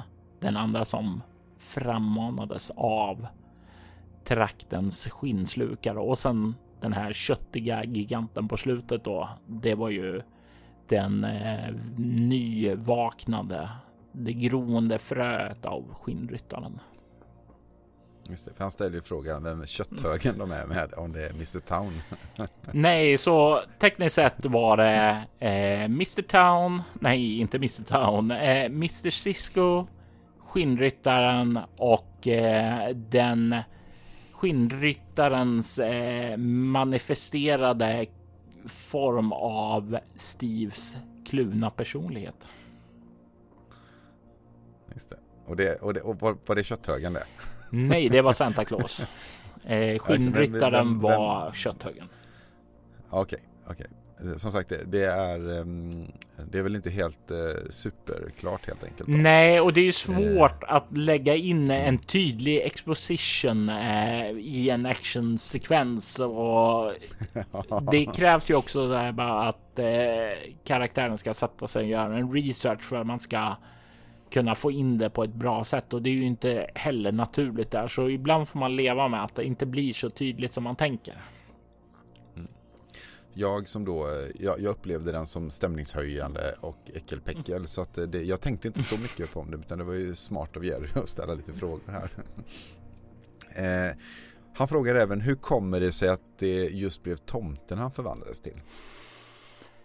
Eh, därför att Eh, det mm, statyn föreställer ju en primal version av eh, skinnryttaren som eh, manifesterar sig en gång i tiden. Eh, det blev en mischmasch eh, från eh, hans, alltså Steves tankar och sådant eh, som fick form i den gamla eh, klädnaden som skinnryttaren en gång hade. Precis. Eh, alltså jag ska flytta lite frågor här. och så ska vi se här. Vi har, eh, vi kan ta de frågorna på slutet faktiskt. De passade bättre där. Eh, ska vi gå och se om, är det något mer med monster du skulle vilja eh, nämna? Nej, jag tror vi har tagit upp det mesta kring det faktiskt. Mm. Och jag ser fram emot mer med Sarah Ford helt enkelt. Mm. Vilka spännande. Spännande ark. Vi är tillbaka på de två sista avsnitten av, eh, eller ska man säga de riktiga avsnitten då, för det är nu som det händer. Det är nu vi får äntligen får träffa The Ectoplasmic Exorcist. Det var ju ett fruktansvärt namn jag gav dem, för jag hade skitproblem att uttala det. Det var jättejobbigt. och, och, ja, de, och det är ju fyra stycken härliga karaktärer. Jessica Wilkes, kameraoperatör, Chad Maron, programledaren, Bill Hopkins eh, som är form av medie tror jag och Christina Chai, tror jag hette, tekniker eller mm. metatekniker på något sätt. Och eh, Berätta lite om gruppen där och de karaktärerna, var de kommer eh, Ja, jag alltså för jag, jag lyssnar på en podcast som heter The Orpheus Protocol och Chad är ju en blinkning till den podden. I en tidig ark av eh, den här podcastens första säsong så stötte de på en liknande grupp och det var en eh, karaktär som eh, hade samma manér som Chad och varje gång han drog igång sin svada så drog hans egen temamusik igång. Och det är ju lite grann det, hela det är ju en blinkning till det. Och det var ju bara en eh, väldigt, väldigt intressant roll för mig att spela. Alltså, det är ju inget jag själv spelar överhuvudtaget. Det är inte min typ av karaktär, men det var bara. Det var bara roligt rätt igenom och så överdrivet bombastisk där och självgod och inte är helt clueless till vad han egentligen var i för miljö och vad andra tyckte om honom. Eh, och, mm.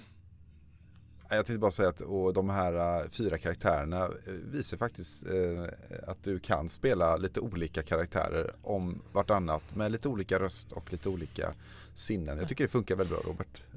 Så kul att höra vad andra tyckte också. Eller om jag bara är såld på konceptet. Jag, jag försöker ju när man etablerar karaktärer så här eh, så behöver man nästan försöka sätt att differentiera det. Att skapa att de blir sina egna personer snabbt. Och det jag försökte visa, alltså dynamiken i själva grejen. Det var två grupper. Det var ju eh, ja, kameramannen och Chad och sen var det eh, mediet och teknikern där som höll sig i lite grann eh, var för sig då. Men det blev ju sedan också mycket på grund av att Anna såg till att skapa konflikter däremellan också mer spel däremellan där och det blev det blev jag tycker det framgick ändå rätt bra och det blev lite mer dynamik på grund av det. Ja, jag älskar hur Anna spelade Maria som just den här som eh, här, hon köper inte det här liksom alls. Dels köper hon inte Chad och dels så köper hon inte vad de håller på med. Men hon kan se att det, de här människorna är ju de kanske är lite desperata och behöver ett jobb. en del av dem som Jessica till exempel och även Kristina då. Eh, och så att hon, man, man, känner ju ändå värmen eh, Maria har för de andra. Eh, men att de är i en situation och där de gör det bästa av det. Och sen hennes då Anna försöker för, hitta på att förklara vad det är som sker. Eh, antar att det var hennes eh, hur, hon spelade helt enkelt. Mm. Det var inget ni hade pratat om innan. Ja, nej men precis. Det var som jag ju sett också henne kommentera just på det här att eh, det är någonting så här befriande med att spela någon person som är så oerhört övertygad om någonting att det, det går inte att övertyga den. Alltså det är bara att köra på där. Och det var ju definitivt alltså egentligen om man kollar över så har ju Maria och Chad väldigt mycket gemensamt. Alltså båda är ju väldigt uppslukade av sig själv. Anna har sin egovägg där hemma och Chad eh, blåser upp sig själv. Alltså båda är ju väldigt jag-fokuserade och vill ha andras bekräftning. Eh, så de blir ju varandras motpart, men de är ju varandras spegelbilder också.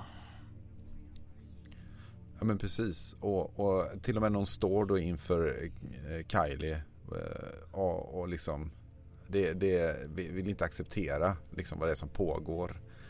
Eh, och det, nu, eh, här får ju Amanda komma tillbaka då i en statistroll helt enkelt där hon vilket blir, också knyter ihop det ganska fint tycker jag med man kommer ihåg liksom vad som hände och sådär. Så mm. det tyckte jag var en bra, bra grej. Ja, eh, och jag måste bara säga någonting om Amanda här. Eh, jag beskrev den här situationen och gav henne den här jag är värdelös för det är den jag är värdelös, misslyckad och förtjänar att dö.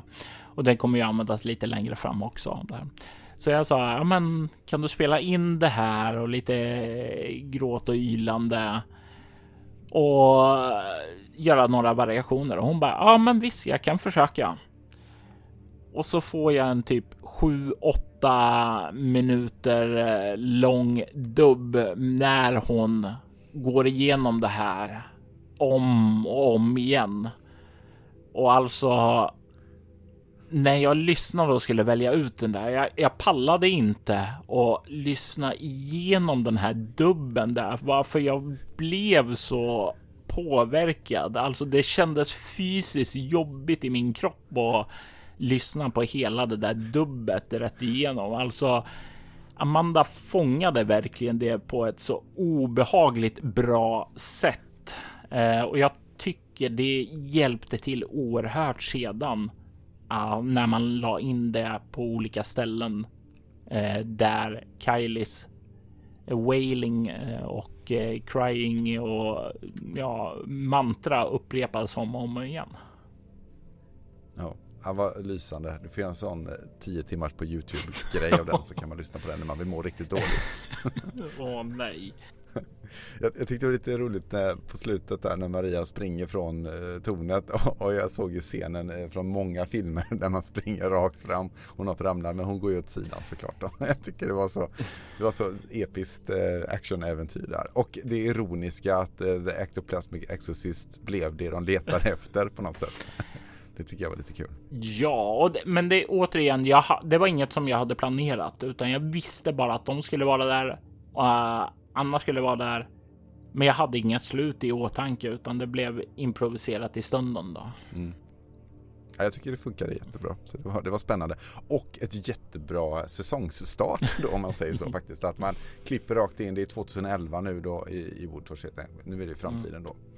Men det är ju samtidigt inte helt nytt eftersom vi har haft med Annas karaktär i första avsnittet också. Så det är ju liksom återgång till början. Cirkeln sluts.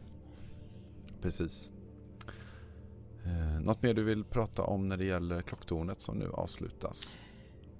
Nej, jag känner vi kan gå vidare till eh, skinnryttaren.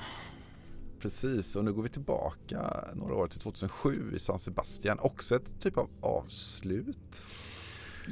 Eh, och den här tycker jag var, det var också ett annorlunda avsnitt där man fick, man fick lite mer eh, bredd. För vi har varit så mycket i Woodtorch och tittat där och nu fick man liksom lite mer eh, världsberättande också hur, hur det kan vara i de här eh, gated community bitarna. Och här får vi då även eh, Tracy Lockwood det här en bit och det är ju något premonition och sen så Ja, det hände väl ganska mycket an annorlunda upplevde jag den, vilket var spännande. Mm, eh, och det var ju helt enkelt. Eh, det här var ju ett avsnitt för att visa när skinnryttaren tog över som en konsekvens av skinnryttaren akt 3 då.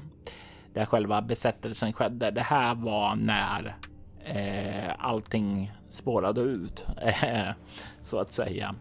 Och då eh, tog jag ju det här bara från Jonas eh, berättelse, eh, bakgrund till eh, Mr Town då.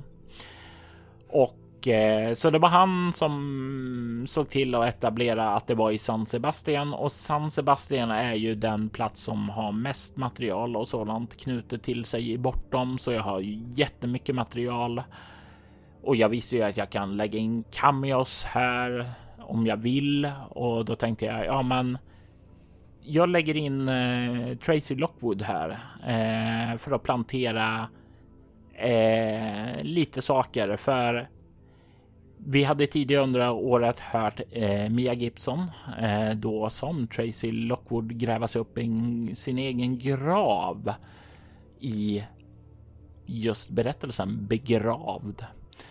Och eh, jag vi tyckte att eh, okej, okay, här kan vi se vem hon var tidigare. Vi kan göra en liten blinkning tillbaka här. Alltså, det är ju de som har lyssnat på Begrav där kan ju få lite känsla där när hon talar om att hon har dold, allt, alla har dolda talanger. Eh, och eh, nu gick ju inte Mr Town och kollade, men eh, hade han gjort det så hade han ju sett eh, Tracys dolda talanger i form av knivar och andra tortyrredskap som hon hade där i bagageluckan. Eh, och eh, jag ville dessutom ha med henne här för vi kommer under nästa år att få se mer av Tracy i den andra säsongen av Begravd. Precis, och en relaterad fråga här då från Jerry Svanberg är ju Blir Tracy Lookwood begravd före eller efter det som hände i Woodtorch? Och får henne att söka efter Mr Town? Hur, hur mycket hänger detta ihop? Eh, det här är ju, utspelar sig före begravd. Eh, I begravd så etableras ju att hon hade ett uppdrag, ett uppdrag hon misslyckades med. Att eh, ja, infiltrera en, eh, ja, sin chefs dotters liv. Och i epilogen så får vi ju en eh, blinkning till det att hon säger att hon får uppdraget att undersöka dottern då och det är ju vad som kommer leda fram till begravd. Det här utspelar sig 2007 och eh, begravd utspelar sig några år efter det. Plot thickens som man säger och eh, vi har ju eh, hela den, jag tycker den, den är ju väldigt stark den här eftersom det är ju barn inblandat, hans dotter där eh, och eh, det är väldigt eh, slakten på festen kallar jag det här avsnittet lite grann. Eh, för det, det är ju ingen som överlevde, förutom en då såklart. Då. Så att, eh, men vi har lite frågor från John Hauga Evaldsson. Eh, vad, hän, vad hade hänt med Mr Towns dotter? Och det här är återigen sak, saker, avdelningen som man inte riktigt får fram som det vill. Alltså det är ju, vi etablerar ju lite att eh, Mr Town har minnesluckor. Det blir som när han var hungrig och sen så ska bege sig för att äta och så säger som Mr. säger Jonas då som Mr. Town att eh, plötsligt är jag bara där och jag vet inte hur jag kom dit. Det är ju en liten plandering av hans minnesluckor. Men vad som hände var ju att han eh, tog sig in, tog sig upp till sin dotters rum eh, och där hamnade i en eh, diskussion med eh, sin dotter Eh, diskussionen urartade till ett gräl och skinnryttaren tog över. Så det som han ser när han kommer in dit, det är den här idealiserade bilden. Den sanna bilden som egentligen var där. Det är den han ser när han kommer in andra gången och det är ju verket av vad skinnryttaren har gjort med hans dotter. Och helt enkelt det var ju en del av hans besättelse. Alltså det är ju saker som han inte kunde rå över eller kontrollera. Det var styrt av mig. Jonas gjorde ju gestaltningen som Mr Town som ja, han försöker hela tiden lugna de här impulserna som jag gav honom i form av den inre rösten då. För sen frågar även eh, Jon här då, gick hon att rädda utan att släppa in monstret? Nej, eh, den gick, eh, var, den var redan död och monstret där mer eller mindre ljög för honom. Eh, dottern gick inte att rädda, men visst så återbördade eh, kroppen, eh, kroppen, eller rättare sagt skinnryddaren återuppväckte kroppen det var ju därför som inte hennes kropp, Sevens kropp, återfanns där tillsammans med eh, de andra. Utan eh, det var helt enkelt att båda de två försvann. Och eh, längre down the line, vi såg ju aldrig henne eh, vad som hände med henne utan i avslutande delen så var ju skinnryttaren död och borta och de sista spåren förutom en var det. Så där vet vi att eh, Seven är död. Men den berättelsen, vad som hände med henne, kommer att dyka upp i ett annat projekt sedan i en liten mindre flashback. Precis, och jag tror ju att eh, jag, jag som eh, uppenbarligen inte tillräckligt eh, observant lyssnare. Eh, har ju svårt att hänga med i svängarna ibland. Så. Men då kan man alltid lyssna om igen. eller ställa frågor till dig ja. på info.bortom.nu eller vart mejlar Ja, men det är helt rätt. Det är helt rätt. Och jag gör ju som så att jag bygger ofta berättelserna för att de ska kunna njutas av det, men att de ska kunna få ännu mer njutning och mer nyanser genom att lyssna en andra omgång. Alltså, så min förhoppning är att man eh, kan lyssna en gång och bara njuta, men lyssna en annan gång för att få fler facetter, fler perspektiv, fler hooks som man kanske missar första gången. För nu byter vi fokus en gång till och nu kommer vi till tåget då som var två avsnitt här och det är 2012 någonstans i USA och eh, karaktären Darcy Ward spelad av Sanna Vallapuro. Eh, och eh, också väldigt, eh, alltså jag vet inte, också en väldigt härlig karaktär, bra karaktär, bra spelat. Sådär. Hur, hur gick det till eh, kring detta?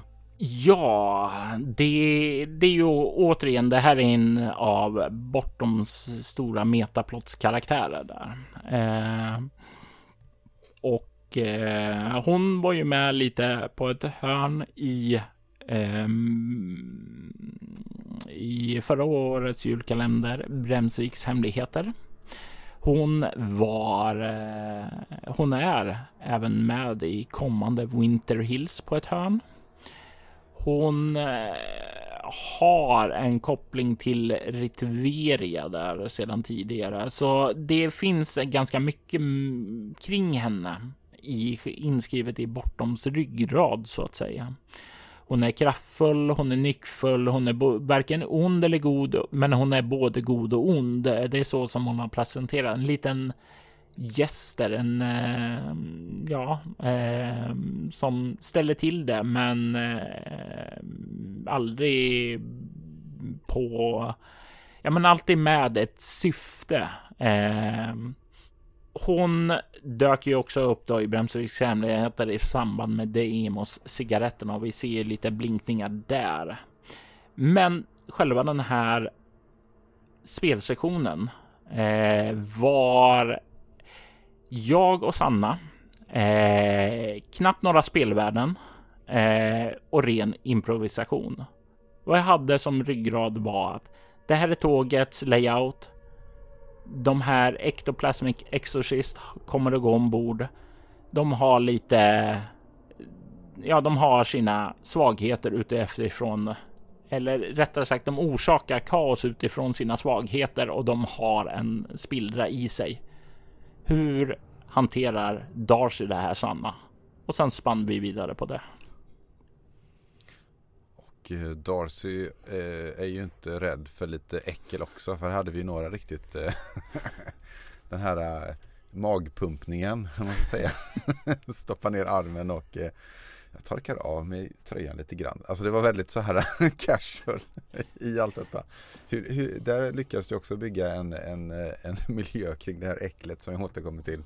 Som funkade liksom. Det är obehagligt men eh, dina spelare tar det med sådan ro att det känns helt att det är helt naturligt. Så här håller alla mm. på. Eh, men det här är ju också, jag ju, hade ju spelat enormt mycket med Sanna under eh, då sommaren där. Eh, vi kommer få höra mer av henne sedan nästa år i bakom lyckta dörrar då. Och då var jag ju väldigt medveten om att vad jag och Sanna kan göra tillsammans, det vet jag. Hon känner sig bekväm med det här och jag är bekväm med det här. Så det var ju bara att eh, köra rock'n'roll då. Och, och, jag tycker det var kul att du, du binder ihop med, eh, du, du för in nya moment till saker som kommer komma längre fram i, i våran värld och alltså i andra äventyr. Samtidigt som du liksom knyter ihop det med den nuvarande historien då. Jag tycker det funkade. Även om detta också var sånt här helt eh, fristående avsnitt. Det är lite grann som att titta på en serie där man har olika regissörer lite grann i per per avsnitt ändå. Mm. Eh, men jag, tycker det, jag, jag, tyckte det var spännande. Det, det, gjorde att man kommer till avsnitt 16 när jag trodde att det var slut. så fortsätter det och eh, keep on giving liksom olika saker. Mm. Vilket jag tycker var roligt. Vi har ju en annan sak här också som jag vill beröra. Och det är ju kopplingen till eh, förra årets julkalender Bremsviks hemligheter. Där eh, finalen leder ju till att eh, Ritveria dödas och hur eh, den unge Rain Barton är den som stjäl hennes kraft. Och vi ser ju här den här händelsen från ett helt annat perspektiv. Alltså, vi ser Darcy, dottern till Retiveria, känna sin moders bortgång. Hur hon plötsligt är ensam. Att hon är, känner sig sårbar. Och det här är återigen en del av det som jag gillar med att skapa ett världsbygge. Att man kan visa händelser hänger samman och hur de relaterar till varandra. Precis, och ja, det lyckas du ju med tycker jag. Eh, som sagt, men jag kan rekommendera alla att lyssna två gånger. Eh, det lyfter faktiskt eh, mycket. Eh, och eh, vi har frågor från eh, Jon här igen då. Var kötttåget ordentligt renat från skinnryttaren? Det verkar inte så ifrån sheriffens perspektiv. Det kommer ju senare då. Mm. Vi ser ju slutet här att eh, tåget rullar in och eh, Darcy kliver av på eh, stationen i Wood Torch. Och det är ju exakt den händelsen som vi ser i Exorcism då, fast eh, lite längre bort ifrån där sheriffen gömmer sig i skuggorna. Och det här var ju jag skulle beskriva det som jo, den är lyckad, men alltså exorcismen, det innebär ju inte att eh, allting bara försvinner puts väck. Vi ser ju då i exorcismen hur köttet börjar ruttna och falla av. Och det är ju det som händer när tåget börjar bli renat, alltså allt det sjuka trillar av. Så jo, exorcismen lyckades, men det tar lite det tar helt enkelt lite tid innan tåget blir okletigt. Precis, så när vi ändå är inne på exorcism här då. Eh, tre avsnitt som rundar av själva julkalendern med Åsa Ros som sheriff Harrison Ackerman fantastisk tolkning. Eh, jag har sagt vid varje nu men det är väl för att jag tycker det är så bra och eh, du lyckas ju på något sätt eh, eller tillsammans så lyckas ni hitta roller eller forma dem på sånt sätt så att spelarna kan ta ut svängarna och, och, göra sin grej samtidigt som du håller ihop äventyret och det tycker jag också är väldigt tydligt här där du har en liten twist kan man säga. Mm. Och det är därför jag inte placerar ut när det här utspelar sig eftersom jag inte vill spoila twisten. Eh, I Monster så nämns det ju att eh, ja, det sägs inte rätt ut sheriffen är död utan det är mer bara sheriffen. Ja, nej, men han är in, han är återfunnen med de andra. Och det är ju för att sheriffen dödades av Santa Claus den där natten 2006. Men eh, när Sheriff Ackerman vaknar upp då så är det ju utan minne av det här. Han dröjer ju kvar. Han skinnryttarens grepp om trakten håller honom kvar. Och eh, det gör ju att eh, den här brottsut, eh, brottsplatsutredningen som Harrison gör det då. Det är ju egentligen berättelsen om hur han dog för Santa Claus. Även om han inte själv inser det då. Precis, och, och det, det, det, det gjorde en omlyssning gjorde att man kunde få ihop pusselbitarna ännu mer då. För det finns ju mycket detaljer här tyckte jag att han går igenom och man får se de här andra sakerna och det, då har det ändå gått här för att tänka, det är, eftersom man lyssnar på den eh, under en månad nästan, 24 dagar, så eh, glömmer man ju av lite grann. Så de luckorna där, de, ja, de var stora hos vissa inför jul och allt stök där. Jag tror det skulle vara det ännu väldigt... svårare att komma ihåg om du publicerade ett avsnitt i veckan. Ja, ja absolut. Nej, jag tänkte mer att det, det är en... Du, du har krav på dina lyssnare att vara eh, mer än normalbegåvade och jag kämpar med det Robert, jag lovar. Eh, men det var väldigt bra tyckte jag. Jag tyckte det var spännande och och jag tycker att det blev också en eh, Ja det, det blev ett till bra slut kan man säga så liksom. Eh, och hur kände du när, när, ni var, när du var färdig med lucka 24 här? Eh, hur eh, Kände du att det landade som du ville? Det är med din hel del statistroller med som liksom Det blir lite grann getting the gang back together nästan. Eh. Ja, men jag, jag kände ju definitivt att eh, det var ju ett eh, Det var ju en utmaning att eh, komma på ett bra slut. Alltså, jag hade ju ett fantastiskt slutstrid i själva eh, ja, monster som vi talade om. Så hur eh, det här skedde ju på den eteriska eh, existensen då på, i efterlivet så att säga. Så då gav det mig möjlighet att försöka leka med lite andra perspektiv och sådant där. Eh, och det var ju okej, okay, det är inte striden i sig som är det vettiga, utan någon måste krossa den här delen av statyn som finns, resterna som finns kvar i den, eh, den här existensen också. Darcy alluderar ju till det att ja, men vi tar det på eh, den fysiska existensen och du tar den på den eteriska. Så det var ju det som det egentligen handlade om. Hur tar Sheriff Ackerman hand om statyn här? Och det blev ju det valet i slutet. Det hade ju kunnat leda upp till att antingen så tar vi och eh, slår sönder det så som han gjorde. Eller så sätter hon sätter han ned den statyetten där på altaret och startar cykeln återigen. Och då hade det blivit ett slut som inte var så lyckligt. Ja, eller eh, fler julkalendrar och fler, mer Woodtorch kanske, vem vet? Ja, det hade ju blivit eh, troligtvis som så att det hade återkommit någon gång längre fram i alla fall. Mm. Och en fråga som Jerry har angående Sheriff Ackerman. Hur kan han röra sig fritt som en levande person? För han hade väl lite andra förmågor än, än eh, de andra. Eller var det bara en illusion av att de andra upplevdes som spöken av oss från början? Är det korrekt uppfattat att han har andra förmågor? Det är grejen eh, som han kan röra sig fritt i den eteriska existensen.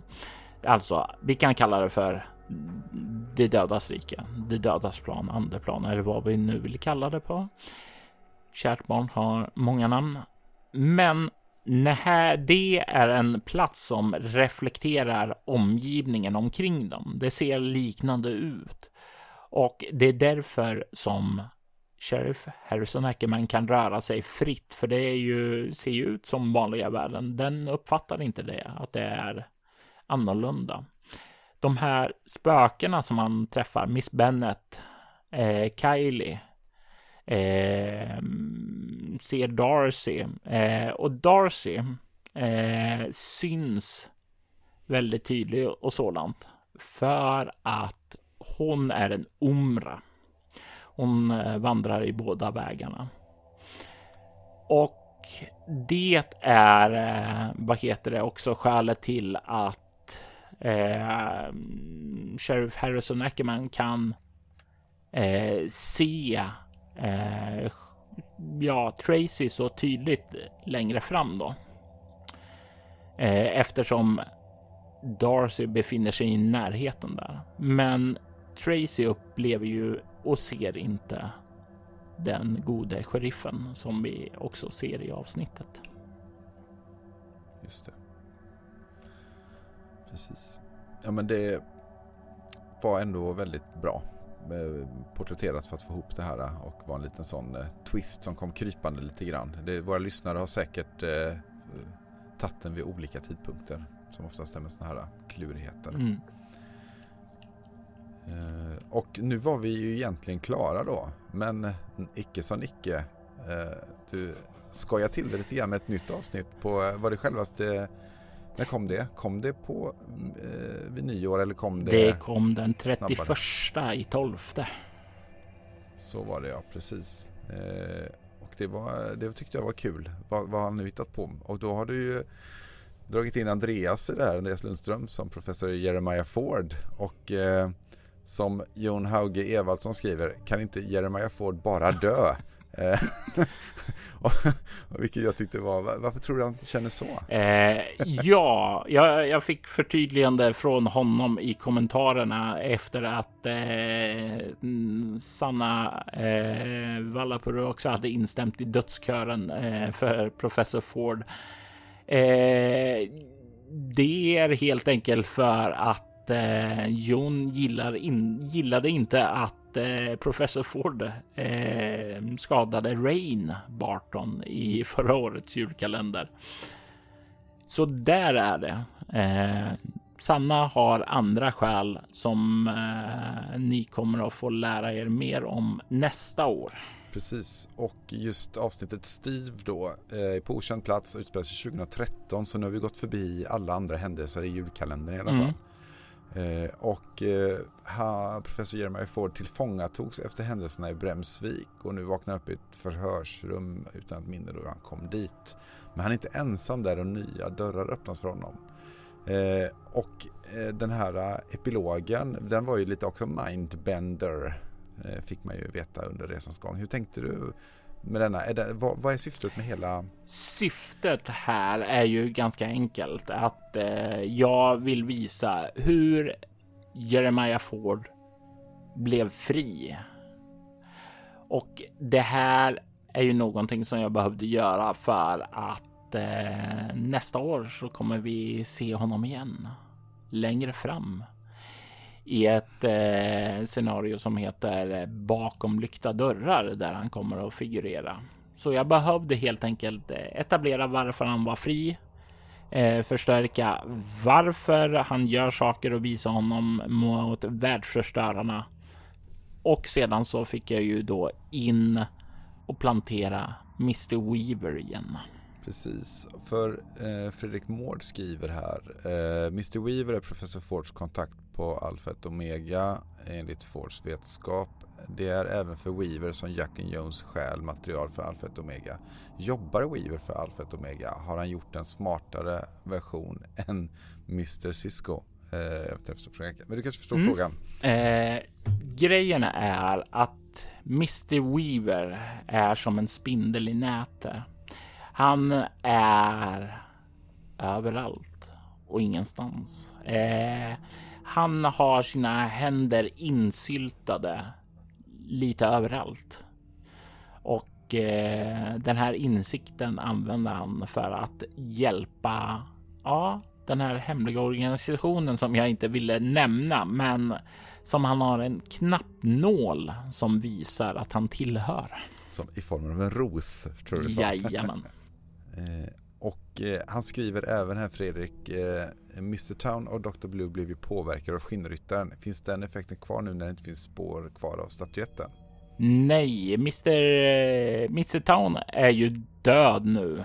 Eh, det framgick inte, men den här Mr Town i den fysiska världen såg ju inte ut som ett stort kött träd, eh, utan det var ju den eteriska bilden av skinnryttaren då. Men eh, vi ser ju outrot där hur Tracy skjuter massa kulor i huvudet på Mr Town, så det finns definitivt ingenting kvar där. Och Mr Blue är inte påverkad överhuvudtaget där. Eh, det sista fröet av skinnryttaren dör när professor Ford stoppar den världsförstöraren. Då kan vi vara lugna och sova gott om natten helt enkelt. Tills vidare, tills nästa podd helt enkelt. Eh, är det något mer du vill säga kring det här sista avsnittet innan vi har ett par avslutande frågor från Jon här igen? Jag vill säga bara lite kort här att det var det var skoj att få knyta tillbaka lite till julefrid här också när eh, sheriffen bestämde sig för att ta sig upp till hotellet där.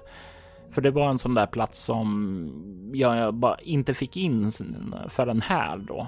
Då blev det naturligt då att göra. Och det fanns även möjlighet för eh, sheriffen att stöta på Jones också. Eh, Jacks gamla kollega här. Eh, men det blev inte riktigt tid för det. Eller mm, ja, det fick eh, det fanns bara plats för de mötena som skedde där helt enkelt. Eh, Jon frågar här då, eh, och det här är mer generellt om konceptet eh, soloäventyret. Vad är fördelarna och nackdelarna med att spela bara en och en? Nu har du inte gjort det i alla avsnitt då som du sa, men eh, det är ju lite grejer med Soläventyret. Mm, det, jag skulle säga den främsta är ju intimiteten där att man får möjlighet att gå in på djupet. Hur känner du inför det här? Vad är din inre monolog kring det här? Du får chans att gräva in på djupet på ett sätt som Ja, nej, men om du i en grupp börjar hålla en inre monolog kommer de andra rulla på huvudet och säga men skärp dig, nu kör vi. Det finns inte riktigt möjlighet att gå på samma djup där tycker jag. Och det är väl vinsten med att spela en, en, en på en så att säga. Finns det någon nackdel? Nackdelen är ju att det tar enormt mycket mer kraft och energi där, för du kan inte luta dig tillbaka som spelledare och se rollpersonerna gräla men sinsemellan då. Och som spelare så kan du aldrig gömma dig bakom någonting. Du är själv hela tiden. Du kan inte bara låta andra driva och det tar eh, mycket mer energi och kraft. Och det är också en av hans frågor. Får inte du dra mycket som spelledare? Eh, ja, ja, det tar ju mycket mer energi ett soloäventyr än ett vanligt eh, äventyr. Jo, men eh, det är värt det. Annars skulle jag inte göra det. Kan du eh, sakna eller eh, han frågar också, är det inte synd att missa gruppdynamiken? Det... Um, nej, eller... Jag får ju gruppdynamiken i vanligt spel och jag gör ju en del sådana saker i soloäventyret också.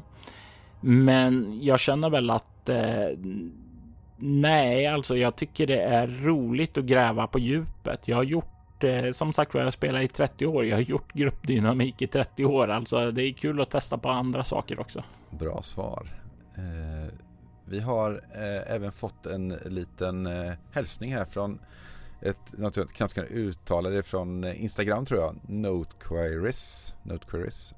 Tack för ytterligare en fantastisk julkalender. Det här är tredje året jag lyssnar. Tycker varken om skräck eller thrillers utan för mig är det världsbyggandet, de stora penseldragen som gör denna podd så otroligt bra. Finns det en plan på att släppa historien i andra medier, till exempel i bokform eller tycker du att den tappar något i så fall? Eh, ja, vi kan ta den frågan. Eh, jag tycker väl kanske inte att den nödvändigtvis tappar. Alltså det skojiga för mig är ju att eh, låta berättelsen växa fram i interaktionen. Men absolut skulle det gå att novellisera det. Eller ja, jag har tusentals berättelser i mitt huvud. Det är mycket berättelser som skulle kunna fungera som böcker också där. Eller varför inte allt film eller dataspel och sådant där. Men allting handlar ju om att man ska kunna göra det. Eh, och alltså, jag hade en, en gång i tiden att eh, en dröm om att bli författare, alltså en skönlitterär författare då.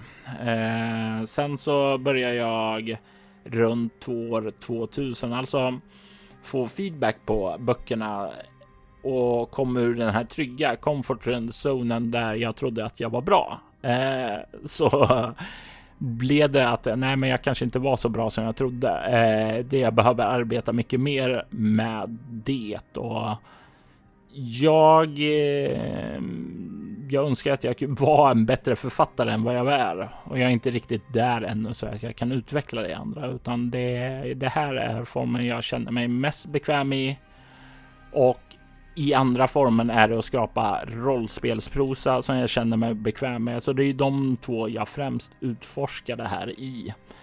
Sen så är det mycket möjligt att det längre fram blir böcker och sådant också. Och sådant kommer ju få nyheter via sociala medier på till exempel Facebook under eh, Bortom eller Soläventyret eller på Bortombloggen bortom.nu. Jag lovar att skrika till om så sker. Och även fortsätter personen och skriver angående den här kalendern specifikt så kan jag även denna gång inte för mitt liv förstå hur du lyckas hur du lyckas få avsnitt att gå in i varandra så väl. I vilken ordning spelas de in egentligen? Och det har vi väl svarat på mer eller mindre. Men det är ett eh, hästjobb eh, du gör Robert för att få ihop detta. Även om det är glasklart i, i din hjärna. God, god jul, gott nytt år. Tack för att vi var här på den resan. Så en nöjd lyssnare. Ja, och eh, ja, lite kort där som vi var, vi var ju inne på det där. För mig är det naturligt och sådant där och eh, det är vana och erfarenhet helt enkelt. Eh, jag har gjort det så mycket så det sitter i huvudet där att hålla alla de här pusselbitarna isär och se vad är det som jag behöver härifrån för att fylla ut det här? Vad är det som saknas för att den här röda tråden ska slingra sig helt fram? Och jag tror att det här är någonting som jag har blivit bra på genom att ha hållit på med det här länge. Alltså jag har varit spelledare i 30 år, alltså någon form av erfarenhet och sådant där har jag nog plockat upp under dessa. Och det är vi väldigt glada för. Och jag har en, en sista fråga från mig och säkert resten av podd-Sverige. Blir det en eh, kalender 2021? Det blir den och den är redan färdiginspelad. Nästa års julkalender kommer heta Winter Hills och det är den. Eh, den första sången är en del av volym 1 av berättelsen Winter Hills. Eh, det är en massiv berättelse om en liten plats uppe i norra Alaska. Dit där det rör sig ondskefulla krafter, mystiska entiteter, där det finns uråldriga draman och där det finns familje och personöden att utforska. Det finns lokala myter och ett flertal konflikter som går i trakten. Det är eh, sammanlagt som jag sa tre volymer i tre olika tidsåldrar med eh, ja, ungefär tre eller fyra olika säsonger i varje volym. Och nästa julkalender kommer utgöra den första säsongen i det här eposet. Det ser vi fram emot. Det är bara 11 månader kvar Robert. Men vi har mycket att erbjuda innan dess, tack och lov. Ja, precis. För den 22 mars 2021, vad händer då? Då har en spin-off podd i form av Altors vidder premiär.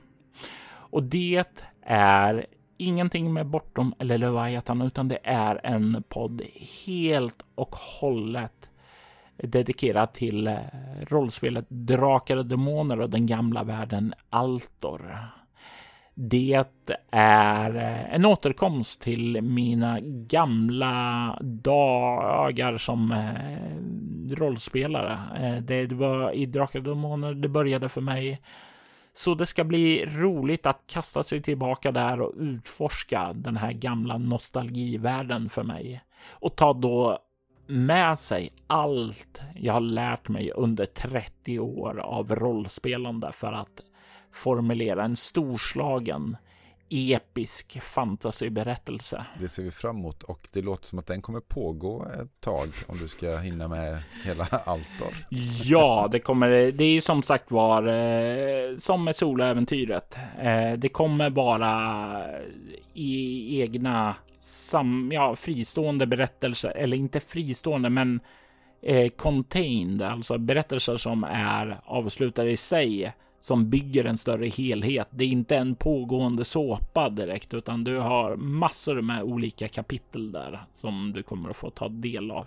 Kommer det som är bekanta med Drakar och Demoner och spelat de gamla äventyren få en nostalgitripp? Och kommer du ha en twist på det? Ja, det tror jag. Eh, vi kommer ju ha soloäventyrets koncept i sig, så bara det blir ju en twist i sig. Att den är, eh, ja, att det är en spelare främst då som kommer uppleva de här berättelserna.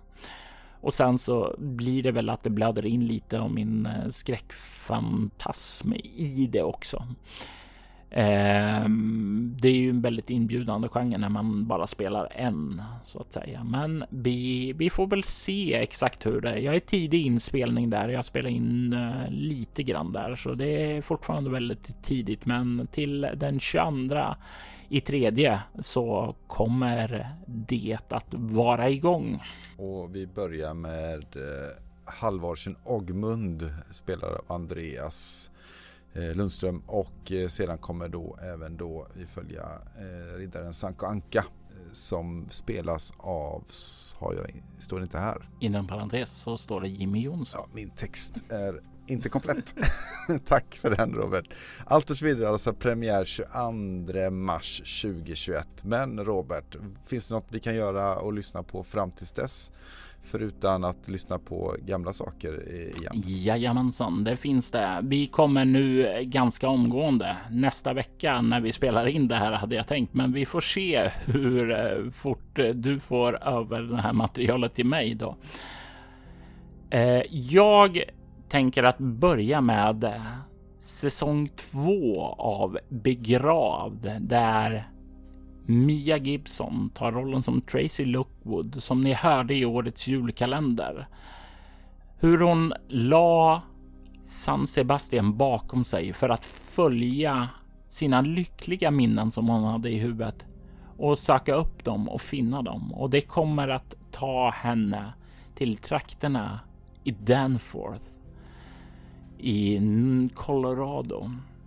Jakten på familjen är vad hon har i ögonen. Men jakten är hon inte ensam om. För bakom henne så följer den man som kallas för Ripper. Han är efter henne. Och frågan vad hans jakt kommer resultera i. Det är vad vi kommer få se i begravd och jag kan redan nu varna för att det här egentligen är en eh, sak som jag vill sätta en content warning på direkt från början. Att hela det här är ju en berättelse som ja, vi får följa en person med psykisk ohälsa i princip som lider av depression. Och vi kommer få se en ganska nedbruten person reagera på saker och ting. Och det kommer tidvis vara väldigt, väldigt jobbigt. Väldigt lågmält och jordnära också. Jag höll på att säga det ser vi fram emot och det gör vi ju faktiskt också Robert. Men tack för contentvarningen och eh, tack så hemskt mycket för det här postmortem avsnittet av eh, Soläventyrs julkalender anno 2020 Wood Torch som vi nu har gått igenom och eh, hur gör man om man vill nå dig? Man tar och mejlar mig på info.bortom.nu eller så kan man följa oss eh, på Soloäventyret eller Bortom på Facebook som spelar Bortom på Instagram eller på Twitter och numera även Altors vidder på Instagram och Facebook. Tack så mycket. Och om man vill komma i kontakt med dig Jörgen, hur gör man det då? Eh, jag, eh, man eh, försöker kontakta Jörgen Emil för jag har ingen bra kanal in. Eh, men jag finns lite varstans faktiskt. Så slarvig är jag med, med detta. ja, om ni mejlar mig eller kontaktar mig och vill Jörgen något så lovar jag att se till att han får det. Tack så mycket Robert. Och eh, ja, som, eh, som du brukar säga Robert, tack för att ni har lyssnat. Woodtorch och smarten var gjort av Robert Jonsson och Jörgen Niemi. Temamusiken till detta avsnitt gjordes av Marcus Lindner och du kan hitta honom på Bandcamp som en Övrig musik i detta avsnitt var Dark Ambient Mix 2018, 2019 och 2020 av Cryoship. Vill du ha stämningsfull ambient musik under dina spelmöten så rekommenderar jag dig att besöka Cryoship hemsida. Du hittar länkar till det i bortom bloggen. Tack för att ni har lyssnat.